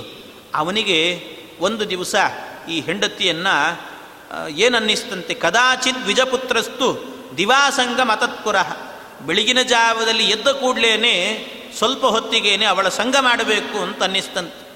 ಅವಳ ಸಂಘ ಮಾಡಬೇಕು ಅಂತ ಅನ್ನಿಸಿದಾಗ ಅದಕ್ಕೆ ಚಂದ್ರಲೇಖೆ ಹೇಳಿದ್ಲಂತೆ. ಚಂದ್ರಲೇಖೆ ಬಳಿಗೆ ಬಂದು ಹೇಳಿದ ಗಂಡ, ಮಾಧವ ಹೇಳಿದ್ದಕ್ಕೆ ಚಂದ್ರಲೇಖೆ ಹೇಳಿದ್ಲು. ಈ ಒಳ್ಳೆ ಎಷ್ಟು ಅದ್ಭುತವಾದ ಬೋಧನೆ ಮಾಡಿದ್ಲು ಅಂದರೆ, ಶರೀರ ಮಸ್ತಿ ಮಾಂಸಾದ್ಯೈಹಿ ಪೂರಿತಂ ಪುರುಷಋಷಭ ಶರೀರೇಣ ಶರೀರಸ್ಯ ಸಂಗಮ ಸಾಧ್ವಸಮ್ಮತ ಅಂತ.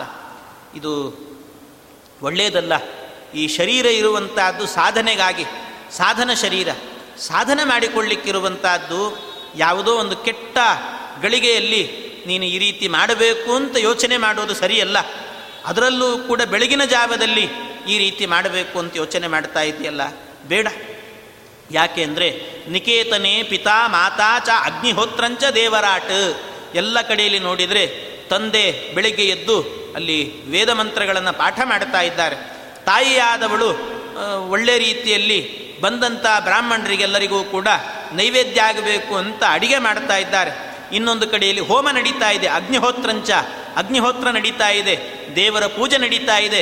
ಇಂಥ ಪ್ರಸಂಗದಲ್ಲಿ, ಸುಸಂದರ್ಭದಲ್ಲಿ ಇಂಥ ಒಂದು ಕೆಟ್ಟ ಯೋಚನೆ ಮಾಡಿದ್ದೀಯಲ್ಲ, ಬೇಡ ಅಂತ ಹೇಳಿದರೂ ಕೂಡ ಅದಕ್ಕೆ ಇಲ್ಲ ಅಂತ ಒತ್ತಾಯ ಮಾಡಿದಾಗ ಗಂಡನಿಗೆ, ಗಂಡನ ಮಾತಿಗೆ ಕಟ್ಟು ಬಿದ್ದು ಕೊನೆಗೆ ಸರಿ ಹಾಗಾದರೆ ಏನಾದರೂ ಕೂಡ ಆಶ್ರಮದಲ್ಲಿ ಹಾಗೆ ಮಾಡೋದು ಬೇಡ. ಬೇರೆಲ್ಲಾದರೂ ಹೋಗೋಣ ಅಂತ ನದಿ ತೀರಕ್ಕೆ ನಾನು ನೀರಿಗೆ ಹೋಗ್ತೇನೆ ಅಂತ ಕೊಡ ಹಿಡ್ಕೊಂಡು ಬರ್ತೇನೆ ನೀನು ಅಲ್ಲಿಗೆ ಬಾ ಅಂತ ಹೇಳಿದ್ರು. ಗಚ್ಚಾಮಿ ಜಲಹೇತೋಸ್ತು ಗಚ್ಚತ್ವಂ ಪುರತೋ ಮಮ. ನೀನು ಮುಂದೆ ಹೋಗು, ನಾನು ಹಿಂದೆ ಬರ್ತೀನಿ ಅಂತ ಹೇಳುವಾಗ, ಆಯಿತು ಅಂತ ಮಾಧವ ಹೋದನಂತೆ. ಆ ಮಾಧವ ಹೋಗಿ ಸ್ವಲ್ಪ ದೂರ ಹೋದಾಗ ಒಬ್ಬಳನ್ನು ನೋಡಿದ್ನಂತೆ. ಅವಳು ಹೇಗಿದ್ಲು? ವಿಚಿತ್ರ ರೂಪರಾವಣ್ಯಾಂ ಪೂರ್ಣಚಂದ್ರ ನಿಭಾನನಾಂ ಧಂ ಧವಲಾಂ ಬಸರಬ್ಧಾಂ ದಾಂ, ಕಟಿಮೇ ಕಲಯಾನ್ವಿತಾಂ, ಸುನಾಸಾಂ ಸುಭಗಾಂ ಸುಬ್ರೂಂ, ಸುಪೂರ್ಣ ಸುಪಯೋಧರಾಂ ತಾಂ ದೃಷ್ಟ ಮೋಹಿತೋ ವಿಪ್ರಹ. ಕುಂತಲಾಂ ನಿಲಕುನ್ ನೀಲಕುಂತಲಾಂ. ಒಬ್ಬ ಕನ್ಯೆಯನ್ನು ನೋಡಿದ್ದಾನಂತೆ. ಆ ಕನ್ಯೆ ಎಂಥವಳು ಅಂತ ಕೇಳಿದರೆ, ಬಹಳ ಸುನಾಸಾಂ, ಒಳ್ಳೆ ಮೂಗು, ಒಳ್ಳೆ ದೇಹ, ಒಳ್ಳೆ ಹಣೆ, ಒಳ್ಳೆ ರೀತಿಯಾದ ಹುಬ್ಬು, ಎಲ್ಲ ರೀತಿಯಲ್ಲೂ ಕೂಡ ಚೆನ್ನಾಗಿದ್ದಾಳೆ ನೋಡಲಿಕ್ಕೆ. ಅವಳನ್ನು ನೋಡಿ ಬೇರೆ ಯಾವುದೋ ಕನ್ಯೆಯನ್ನು ನೋಡಿ ಅವಳ ಮೇಲೆ ಮೋಹ ಬಂತಂತೆ ಅವನಿಗೆ. ತಾಂ ದೃಷ್ಟ ಮೋಹಿತೋ ವಿಪ್ರಹ. ಮೋಹ ಬಂತು. ಅವಳು ಯಾರು? ಕುಂತಲಾಂ ನೀಲಕುಂತಲಾಂ ಅಂತೆ. ಕುಂತಲಾ ಅಂತ ಹೆಸರಂತೆ ಅವಳದ್ದು. ಕುಂತಲಾ ಎನ್ನುವಂಥವಳು ಅವಳು ಯಾರು ಅಂತ ಕೇಳಿದರೆ ಚಂಡಾಲ ಕನ್ಯೆ ಅಂತ. ಚಂಡಾಲ ಕನ್ಯೆ. ಆ ಚಂಡಾಲ ಕನ್ಯೆಯನ್ನು ನೋಡಿ ಅವಳ ಮೇಲೆ ಮೋಹ ಬಂತವನಿಗೆ. ಅವಳ ಮೇಲೆ ಮೋಹ ಬಂದಾಗ ಆಗ ಹೆಂಡತಿ ಬಂದಿದ್ದಾಳೆ. ಬರುವಾಗ ಹೆಂಡತಿಗೆ ಹೇಳಿದಂತೆ ಅಲ್ಲ, ನನಗಾಗ ನೀನು ಹೇಳಿದಾಗ ಸರಿಯಾಗಿ ತಲೆ ಒಳಗೆ ಹೋಗಲಿಲ್ಲ. ಈಗ ನನ್ನ ತಲೆ ಒಳಗೆ ಹೋಗಿದೆ. ಹೇಳ್ತೇನೆ ಕೇಳು. ಯುಕ್ತ ಯುಕ್ತಂ ನೀನು ಹಿಂದೆ ಹೇಳಿದೆ ಅಲ್ವಾ? ಈ ಸಂದರ್ಭದಲ್ಲಿ ಹೀಗೆಲ್ಲ ಮಾಡಬಾರದು ಅಂತ? ಅದಕ್ಕೆ ಸರಿ. ನಾನು ಕೂಡ ನಿನ್ನ ಮಾತು ಇವಾಗ ನನ್ನ ಗಮನಕ್ಕೆ ಬರ್ತಾ ಇದೆ. ಬೇಡ, ನಾವು ಆ ರೀತಿ ಮಾಡೋದು ತಪ್ಪು. ನೀನು ಹೊರಟೋಗಿ ಆಶ್ರಮಕ್ಕೆ ಹೋಗು. ನಾನು ಇನ್ನೇನು ಸ್ವಲ್ಪ ಹೊತ್ತಿಗೆ ಬಂದುಬಿಡ್ತೇನೆ ಅಂತ ಹೇಳಿದ್ನಂತೆ ಅಷ್ಟು ಹೇಳಿ ಅವಳನ್ನು ಕಳಿಸಿಕೊಟ್ಟಿದ್ದಾನೆ. ಹೆಂಡತಿಗೂ ಕೂಡ ಬಹಳ ಸಂತೋಷ ಆಯಿತು. ಸಂತೋಷದಿಂದಾಗಿ ನನ್ನ ಗಂಡ ಮತ್ತೆ ಬರ್ತಾನೆ ಅಂತ ಬರ್ತುರಾಜ್ಞಾ ಮುಪಾನೀಯ ಚಂದ್ರಲೇಖ ಗೃಹಂಗತ ಅವಳು ಮನೆಗೆ ಹೋಗಿದ್ದಾಳಂತ. ಮನೆಗೆ ಹೋದ ನಂತರ ಈ ಕಡೆ ನೋಡುವಾಗ ಇವನು ಶನೈರ್ ಜಗಾಮ ರಾಜೇಂದ್ರ ಸ್ಮರೇಣ ಹೃತಚೇತನಃ. ಆ ಕುಂತಲ ಎನ್ನುವಂಥ ಚಂಡಾಲ ಕನ್ಯೆ ಏನಿದ್ಲು, ಆ ಚಂಡಾಲ ಕನ್ಯೆಯ ಬಳಿಗೆ ಹೋಗ್ತಾ ಇದ್ದಾನಂತ. ಚಂಡಾಲ ಕನ್ಯೆಯ ಬಳಿಗೆ ಹೋಗಿ ಕೇಳ್ತಾ ಇದ್ದಾನೆ, ಯಾರು ನೀನು? ಕಾತ್ವಂ ಕಲ್ಯಾಣಿ ಭದ್ರಂತೆ, ಜನನೀ ಜನಿತಾಚಕಃ. ಯಾರು ನೀನು? ನಿನ್ನ ತಂದೆ ಯಾರು? ನಿನ್ನ ತಾಯಿ ಯಾರು? ಯಾರು ಅಂತ ನೀನು ಹೇಳು, ವಿಚಾರ ಹೇಳು ಅಂತ ಕೇಳುವಾಗ ಅದಕ್ಕೆ ಅವಳು ಹೇಳ್ತಾಳೆ ಅದನ್ನೇನು ಕೇಳ್ತಿ ಅಂದಂತೆ. ಅದನ್ನೇನು ಕೇಳ್ತಿ ನೀನು? ಯಾಕೆ ಕೇಳ್ತಾ ಇದ್ದಿ? ಬೇಡ, ಅದನ್ನೆಲ್ಲ ಕೇಳಲಿಕ್ಕೆ ಹೋಗಬೇಡ. ಇಲ್ಲ, ಹೇಳು ನೀನು ಅಂದಂತೆ. ಇಲ್ಲ, ಹೇಳು, ಪರವಾಗಿಲ್ಲ, ಹೇಳು ಅಂತ. ಕೇಳಬೇಡ ಅಂತ ಹೇಳ್ತಿದ್ದೀನಿ ಬಿಟ್ಟುಬಿಡು ಅಂದಂತು. ಆದರೆ, ಇಲ್ಲ, ಪರವಾಗಿಲ್ಲ, ನೀನು ಹೇಳಲೇಬೇಕು, ನಾನು ಕೇಳಲೇಬೇಕು ಅಂದ ನಿನ್ನ ಹಣೆ ಅಂತ ಅನ್ಕೊಂಡು ಹೇಳಿದಂತೆ ಕಿಮ್ಮಾಂ ಪೃಚ್ಛಸಿ ಪಾಪಿಷ್ಟಾಂ ಅಂತ್ಯಜಾತಿ ಕುಲೋದ್ಭವಾಂ ಅಂತ ಹೇಳುತ್ತಾಳೆ. ನಾನೆಂಥವಳು? ಅಂತ್ಯಜಾಂತ್ಯ ಜಯೋರ್ಜಾತಾಂ ಸುರಮಾಂಸಾಶಿನೀಂ ಕಲಾಂ ನಾನೆಂಥವಳು ಅಂದರೆ ಅಂತ್ಯಜರಿಗೆ ಅಂತ್ಯಜಳಾಗಿ ಹುಟ್ಟಿದವಳಿಗೆ ಅಂತ್ಯಜಳು ನಾನು. ಅಂದರೆ ಚಂಡಾಲರಲ್ಲಿ ಚಂಡಾಲರಲ್ಲಿ ಚಂಡಾಲಳು ನಾನು, ಅಂಥವಳು ನಾನು. ಅಷ್ಟೇ ಅಲ್ಲ, ನಿತ್ಯ ನನ್ನ ಕಸುಬೇನು ಗೊತ್ತಾ? ನನ್ನ ಕಸುಬು ಸುರ ಮಾಂಸಾಶನೀಂ ಖಲಾಂ. ಪ್ರತಿನಿತ್ಯ ಹೆಂಡ ಕುಡಿಯೋದು, ಮಾಂಸಾಶನ, ಮಾಂಸ ತಿನ್ನೋದು, ಇದೇ ರೀತಿ ಕೆಟ್ಟ ಕೆಲಸವನ್ನು ಮಾಡೋದು. ಇದೇ ನನ್ನ ಕೆಲಸ. ಮಧ್ಯದೇಶೇ ಮಧ್ಯ ಮಧ್ಯದೇಶದಲ್ಲಿ ವಾಸ ಮಾಡ್ತೇನೆ. ಕಿಂತ್ವಂ ಪುಚ್ಚಸಿ ಭೂಸುರ. ಯಾಕೆ ಕೇಳ್ತಿ ಇದನ್ನೆಲ್ಲ ಅಂತ ಹೇಳ್ತಾಳೆ. ಯಾಕೆ ಕೇಳ್ತಿ? ಇದನ್ನು ಕೇಳಿದ್ರೇನೆ ನಿನ್ನ ಕಿವಿಯಲ್ಲೆಲ್ಲ ಅಪವಿತ್ರ ಆಗಿ ಹೋಗ್ತದೆ. ಯಾಕೆ ಕೇಳ್ತಿದ್ದಿ? ಬೇಡ. ನೀವು ನಿತ್ಯವೂ ಕೂಡ ಹೇಗಿರ್ತೀರಿ. ವೇದ ವೇದಾಂತ ವೇದಿತ್ವಂ ನವಾಂ ದ್ರಷ್ಟು ಮಿವಾ ಮಿಹಾರಹಸಿ. ನೀನು ಒಳ್ಳೆ ವೇದ ವೇದಾಂತವನ್ನು ಓದ್ದವನು. ಪ್ರತಿನಿತ್ಯವೂ ಕೂಡ ವೇದಗಳನ್ನು ಹೇಳ್ತಾ ಇದ್ದಂಥ ನಾಲಿಗೆ ಪ್ರತಿನಿತ್ಯವೂ ದೇವರ ವಿಗ್ರಹವನ್ನು ನೋಡಿದ ಕಣ್ಣು ನನ್ನನ್ನು ನೋಡ್ತಾ ಇದ್ದೀಯಲ್ಲ. ಬೇಡ, ಯಾಕೋ ನೋಡಿದ್ರೆ ಹತ್ರಕ್ಕೆ ಬೇರೆ ಬರ್ತಾ ಇದ್ದಿ. ನನ್ನ ಮೇಲೇನೋ ಮನಸ್ಸಿಟ್ಟಾಗಿದೆ ನೀನು. ಹಾಗೆಲ್ಲ ಮಾಡಬಾರ್ದು. ಮಾಂ ಸ್ಪೃಷ್ಟುಂ ಕ್ರೀಡಿತುಂ ವಾಪಿ ಕಥಮಿಚ್ಛಸಿ ಮೂಡದೀಹಿ. ಯಾಕೆ ನನ್ನ ಹತ್ರಕ್ಕೆ ಬರ್ತಾ ಇದ್ದಿ? ಬೇಡವೇ ಬೇಡ. ನಾನು ಚಂಡಾಲಳು, ನೀನು ಬ್ರಾಹ್ಮಣ. ಈ ರೀತಿ ನಮ್ಮಿಬ್ಬರ ಜಾತಿಗೆ ಅಂತರ ಬಹಳ ಇದೆ. ಹತ್ರಕ್ಕೆ ಬರಬೇಡ ಅಂತ ಹೇಳಿದರೆ ಅವನು ಹೇಳಿದಂತೆ, ವೃಥಾ ನಾರಾಯಣ ಜಾತು ಯಾಕಿದನ್ನೆಲ್ಲ ಮಾತಾಡ್ತಿ ನನಗಿದು ಯಾವುದರಲ್ಲೂ ನಂಬಿಕೆ ಇಲ್ಲ ಅನ್ನಂತೆ. ನನಗಿದು ಯಾವುದರಲ್ಲೂ ಜಾತಿ ವ್ಯವಸ್ಥೆ, ಚಾತುರ್ವರ್ಣ್ಯ, ಇದು ಬ್ರಾಹ್ಮಣ, ಕ್ಷತ್ರಿಯ, ವೈಶ್ಯ, ಶೂದ್ರ, ಇದು ಯಾವುದರಲ್ಲೂ ನನಗೆ ನಂಬಿಕೆ ಇಲ್ಲ. ನನ್ನ ಪ್ರಕಾರ ಈ ಇಡೀ ಭೂಮಂಡಲದಲ್ಲಿ ಇರೋ ಜಾತಿ ಅಂದರೆ ಎರಡೇ ಎರಡು ಅನ್ನಂತೆ. ಒಂದು ಗಂಡು, ಒಂದು ಹೆಣ್ಣು ಅಂತ ಹೇಳಿದಂತೆ ಎರಡೇ ಜಾತಿಯರು, ಒಂದು ಗಂಡು, ಒಂದು ಹೆಣ್ಣು, ಅಷ್ಟೇ. ಇದು ಬಿಟ್ಟು ಇನ್ಯಾವ ಜಾತಿಯೂ ಇಲ್ಲ. ನನಗೆ ಯಾವ ಜಾತಿ ಮೇಲೂ ನಂಬಿಕೆ ಇಲ್ಲ. ಇಲ್ಲ ಅಂದರೆ ಬ್ರಹ್ಮದೇವರನ್ನೇ ನಾನು ಬೈತೇನೆ. ಯಾಕೆ ಅಂದರೆ ನಿನ್ನಂಥ ಒಬ್ಬ ಸುಂದರಿಯನ್ನು ಹುಟ್ಟಿಸಿ ಈ ಅಂತ್ಯಜ ಜಾತಿಯಲ್ಲಿ ನಿನ್ನನ್ನು ಇಟ್ಟಿದ್ದಾನಲ್ಲ, ಆ ಬ್ರಹ್ಮನನ್ನೇ ಬೈಬೇಕು. ಅದರಿಂದ ನಾನು ಮಾತ್ರ ಇದು ಯಾವುದರಲ್ಲೂ ನಂಬಿಕೆ ಇಲ್ಲ. ವೃತಾ ಸಂಜನಯಾಮಾಸ ವನಿತಾಂ ವನಹೇತವೇ, ತಥಾಪಿ ಮಮ ಬುದ್ಧಿಸ್ತು ತ್ವಯ್ಯೇವ ರಮತೆ ಸದಾ. ಆದರೆ ಏನು ಅಂತ ಗೊತ್ತಿಲ್ಲ, ನನ್ನ ಬುದ್ಧಿ, ನನ್ನ ಮನಸ್ಸಂತೂ ನಿನ್ನ ಕಡೆಗೆ ಬಂದಾಗಿದೆ. ಇನ್ನು ಏನು ಹೇಳಿದರೂ ಕೇಳೋದಿಲ್ಲ ನಾನು ಅಂತ ಹೇಳಿದನು ಏನು ಹೇಳಿದರೂ ಕೇಳೋದಿಲ್ಲ. ಅದಕ್ಕೆ ಅವಳು ಹೇಳಿದ್ಲು, ಕುಲಾಟನಂ ಪ್ರಕುರ್ವಾಣ ಕುಲಮಾಶತ ಮಾಕುಲಂ ದಹಂತೀತಿ ವದಂತಿ ಸ್ಮ ಕುಲಜಾ ವರಮಾನಿನಃ ಅಂತ. ಅದಕ್ಕೆ ನಾನೊಬ್ಬ ವ್ಯಭಿಚಾರಿಣಿ ಇದ್ದೇನೆ, ನಿತ್ಯವೂ ಕೂಡ ವ್ಯಭಿಚಾರ ಇಂಥ ವ್ಯಭಿಚಾರಿಯ ಸಂಪರ್ಕವನ್ನು ಮಾಡಿದರೆ ಅದು ಏನಾಗುತ್ತೆ ಅಂದರೆ ತಮ್ಮ ನೂರು ಕುಲದ ಪಿತೃಗಳನ್ನು ಸುಡುತ್ತದೆ ಅಂತ ಹೇಳ್ತಾರೆ. ತಮ್ಮ ನೂರು ಕುಲದ ಪಿತೃಗಳು. ಯಾರಾದರೂ ವ್ಯಭಿಚಾರಿ ಸಂಘ ಮಾಡಿದರೆ ಬ್ರಾಹ್ಮಣರಾದವರು ಅವರಿಗೆ ಅವರ ನೂರು ಕುಲದ ಪಿತೃಗಳನ್ನೇ ಸುಟ್ಟು ಹಾಕತ್ತಂತೆ. ಆದ್ದರಿಂದ ಹಾಗೆ ಮಾಡಬಾರದು. ಇದನ್ನು ನಾನು ಶಾಸ್ತ್ರದಲ್ಲಿ ಕೇಳಿದ್ದೇನೆ ಅಂತ ಆ ಅಂತ್ಯಜೆ ಚಂಡಾಲೆ ಹೇಳ್ತಾ ಇದ್ದಾಳೆ ಅವನಿಗೆ. ಚಂಡಾಲೆಯೇ ಧರ್ಮಶಾಸ್ತ್ರ ಹೇಳ್ತಿದ್ದಾಳೆ. ಹೇಳಿದರೆ ಅದಕ್ಕೆ ಅವನು ಹೇಳ್ತಾನೆ, ಹಾಗೆಲ್ಲ ಮಾತಾಡಬೇಡ ಅಂತೇಳಿ. ಹಾಗೆಲ್ಲ ಹೇಳಬೇಡ.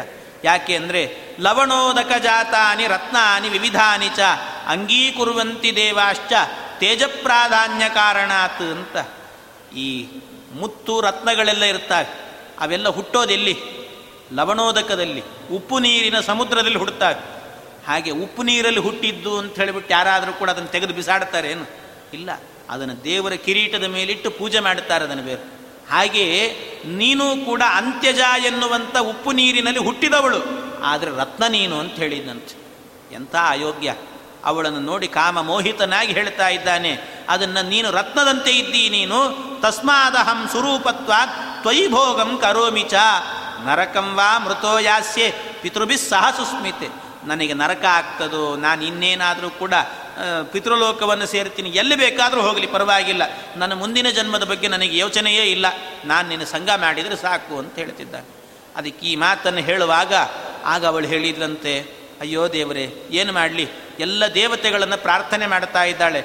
ದಿಗ್ದೇವತಾಯಾಶ್ಚ ಗಣಾಧಿಪಾಯೇ, ಬಾನ್ವಿಂದು ಪೂರ್ವಾಶ್ಚ ನವಗ್ರಹಾಯೇ, ಶೃಣ್ವಂತು ವಾಕ್ಯಂ ಮಮ ವಿಪ್ರ ಮುಖ್ಯೋ, ವೃತಾಮೃತಿಂ ಯಾಸ್ಯತಿ ಪಾಪಿ ಸಂಗಾತ್. ದಿಗ್ದೇವತೆಗಳೇ, ಗಣಾಧಿಪಗಳೇ, ಭಾನು, ಸೂರ್ಯ, ಚಂದ್ರ, ಎಲ್ಲ ದೇವತೆಗಳೇ, ನವಗ್ರಹ ದೇವತೆಗಳೇ, ಕೇಳಿ ಈ ಬ್ರಾಹ್ಮಣನ ಮಾತನ್ನು. ಯಾಕೆ? ಅನ್ಯಾಯವಾಗಿ ಸಾವನ್ನು ಹೊಂದುತ್ತಾ ಇದ್ದಾನೆ ಈ ಪಾಪಿ ಸಂಘದಿಂದಾಗಿ. ನನ್ನಂಥ ಪಾಪಿಯ ಸಂಪರ್ಕವನ್ನು ಯಾಕೆ ಮಾಡಬೇಕು ಅಂತ ಯೋಚನೆ ಮಾಡ್ತಿದ್ದಾನೆ ಏನಾದರೂ ಇವನಿಗೆ ಬುದ್ಧಿ ಕೊಡಿ. ವಿಲಲಾಪ ಮಹಾರಾಜ, ಬ್ರಾಹ್ಮಣಾರ್ಥಂ ಸುಮಧ್ಯಮ ಮಾ ಸ್ಪೃಶಾದ್ಯ ದೇವ, ಪಾಪಿನೀಂ ವ್ಯಭಿಚಾರಿಣೀಂ, ನನ್ನನ್ನು ಸ್ಪರ್ಶ ಮಾಡಬೇಡು ಅಂತ ಗುಳೋ ಅಂತ ಹೇಳ್ತಾ ಇದ್ದಾಳಂತೆ. ಏನು ಹೇಳಿದರೂ ಕೂಡ ಅವನ ಹತ್ತಿರಕ್ಕೆ ಬರ್ತಾ ಇದ್ದಾನಂತೆ. ಬರುವಾಗ ಒಂದಷ್ಟು ಮಾತುಗಳನ್ನು ಹೇಳುತ್ತಾಳೆ. ನನ್ನ ಸಂಪರ್ಕ ಮಾಡಬಾರದು ಅನ್ನೋದಕ್ಕೆ ಬ್ರಾಹ್ಮಣನಿಗೂ ಮತ್ತು ಅಂತ್ಯಜರಿಗೂ ಇರುವ ವ್ಯತ್ಯಾಸ ಏನು? ಬ್ರಾಹ್ಮಣನ ಕರ್ತವ್ಯಗಳೇನು ಅಂತ ಅವಳೇನೇ ಧರ್ಮಶಾಸ್ತ್ರದ ಬಗ್ಗೆ ಹೇಳುತ್ತಾಳೆ. ಹೇಳಿ, ಅವನನ್ನು ಎಷ್ಟಾಗುತ್ತೋ ಅಷ್ಟು ಧರ್ಮ ಮಾರ್ಗಕ್ಕೆ ಕಳಿಸ್ಲಿಕ್ಕೆ ಪ್ರಯತ್ನ ಮಾಡುತ್ತಾಳೆ, ಆದರೆ ಅವನು ಸೇರೋದಿಲ್ಲ. ಆ ಎಲ್ಲ ಪ್ರಸಂಗಗಳು ಕೂಡ ಮುಂದೆ ಬರುತ್ತವೆ. ಇವತ್ತು ಸಮಯ ಆಯಿತಾದ್ರಿಂದ ಈ ಎಲ್ಲ ವಿಚಾರವನ್ನು ಕೂಡ ಮತ್ತೆ ನಾಳೆ ದಿವಸ ಸೇರಿದಾಗ ನೋಡೋಣ ಅಂತ ಹೇಳ್ತಾ ಇಂದಿನ ಉಪನ್ಯಾಸ ಶ್ರೀಕೃಷ್ಣಾರ್ಪಣಮಸ್ತು.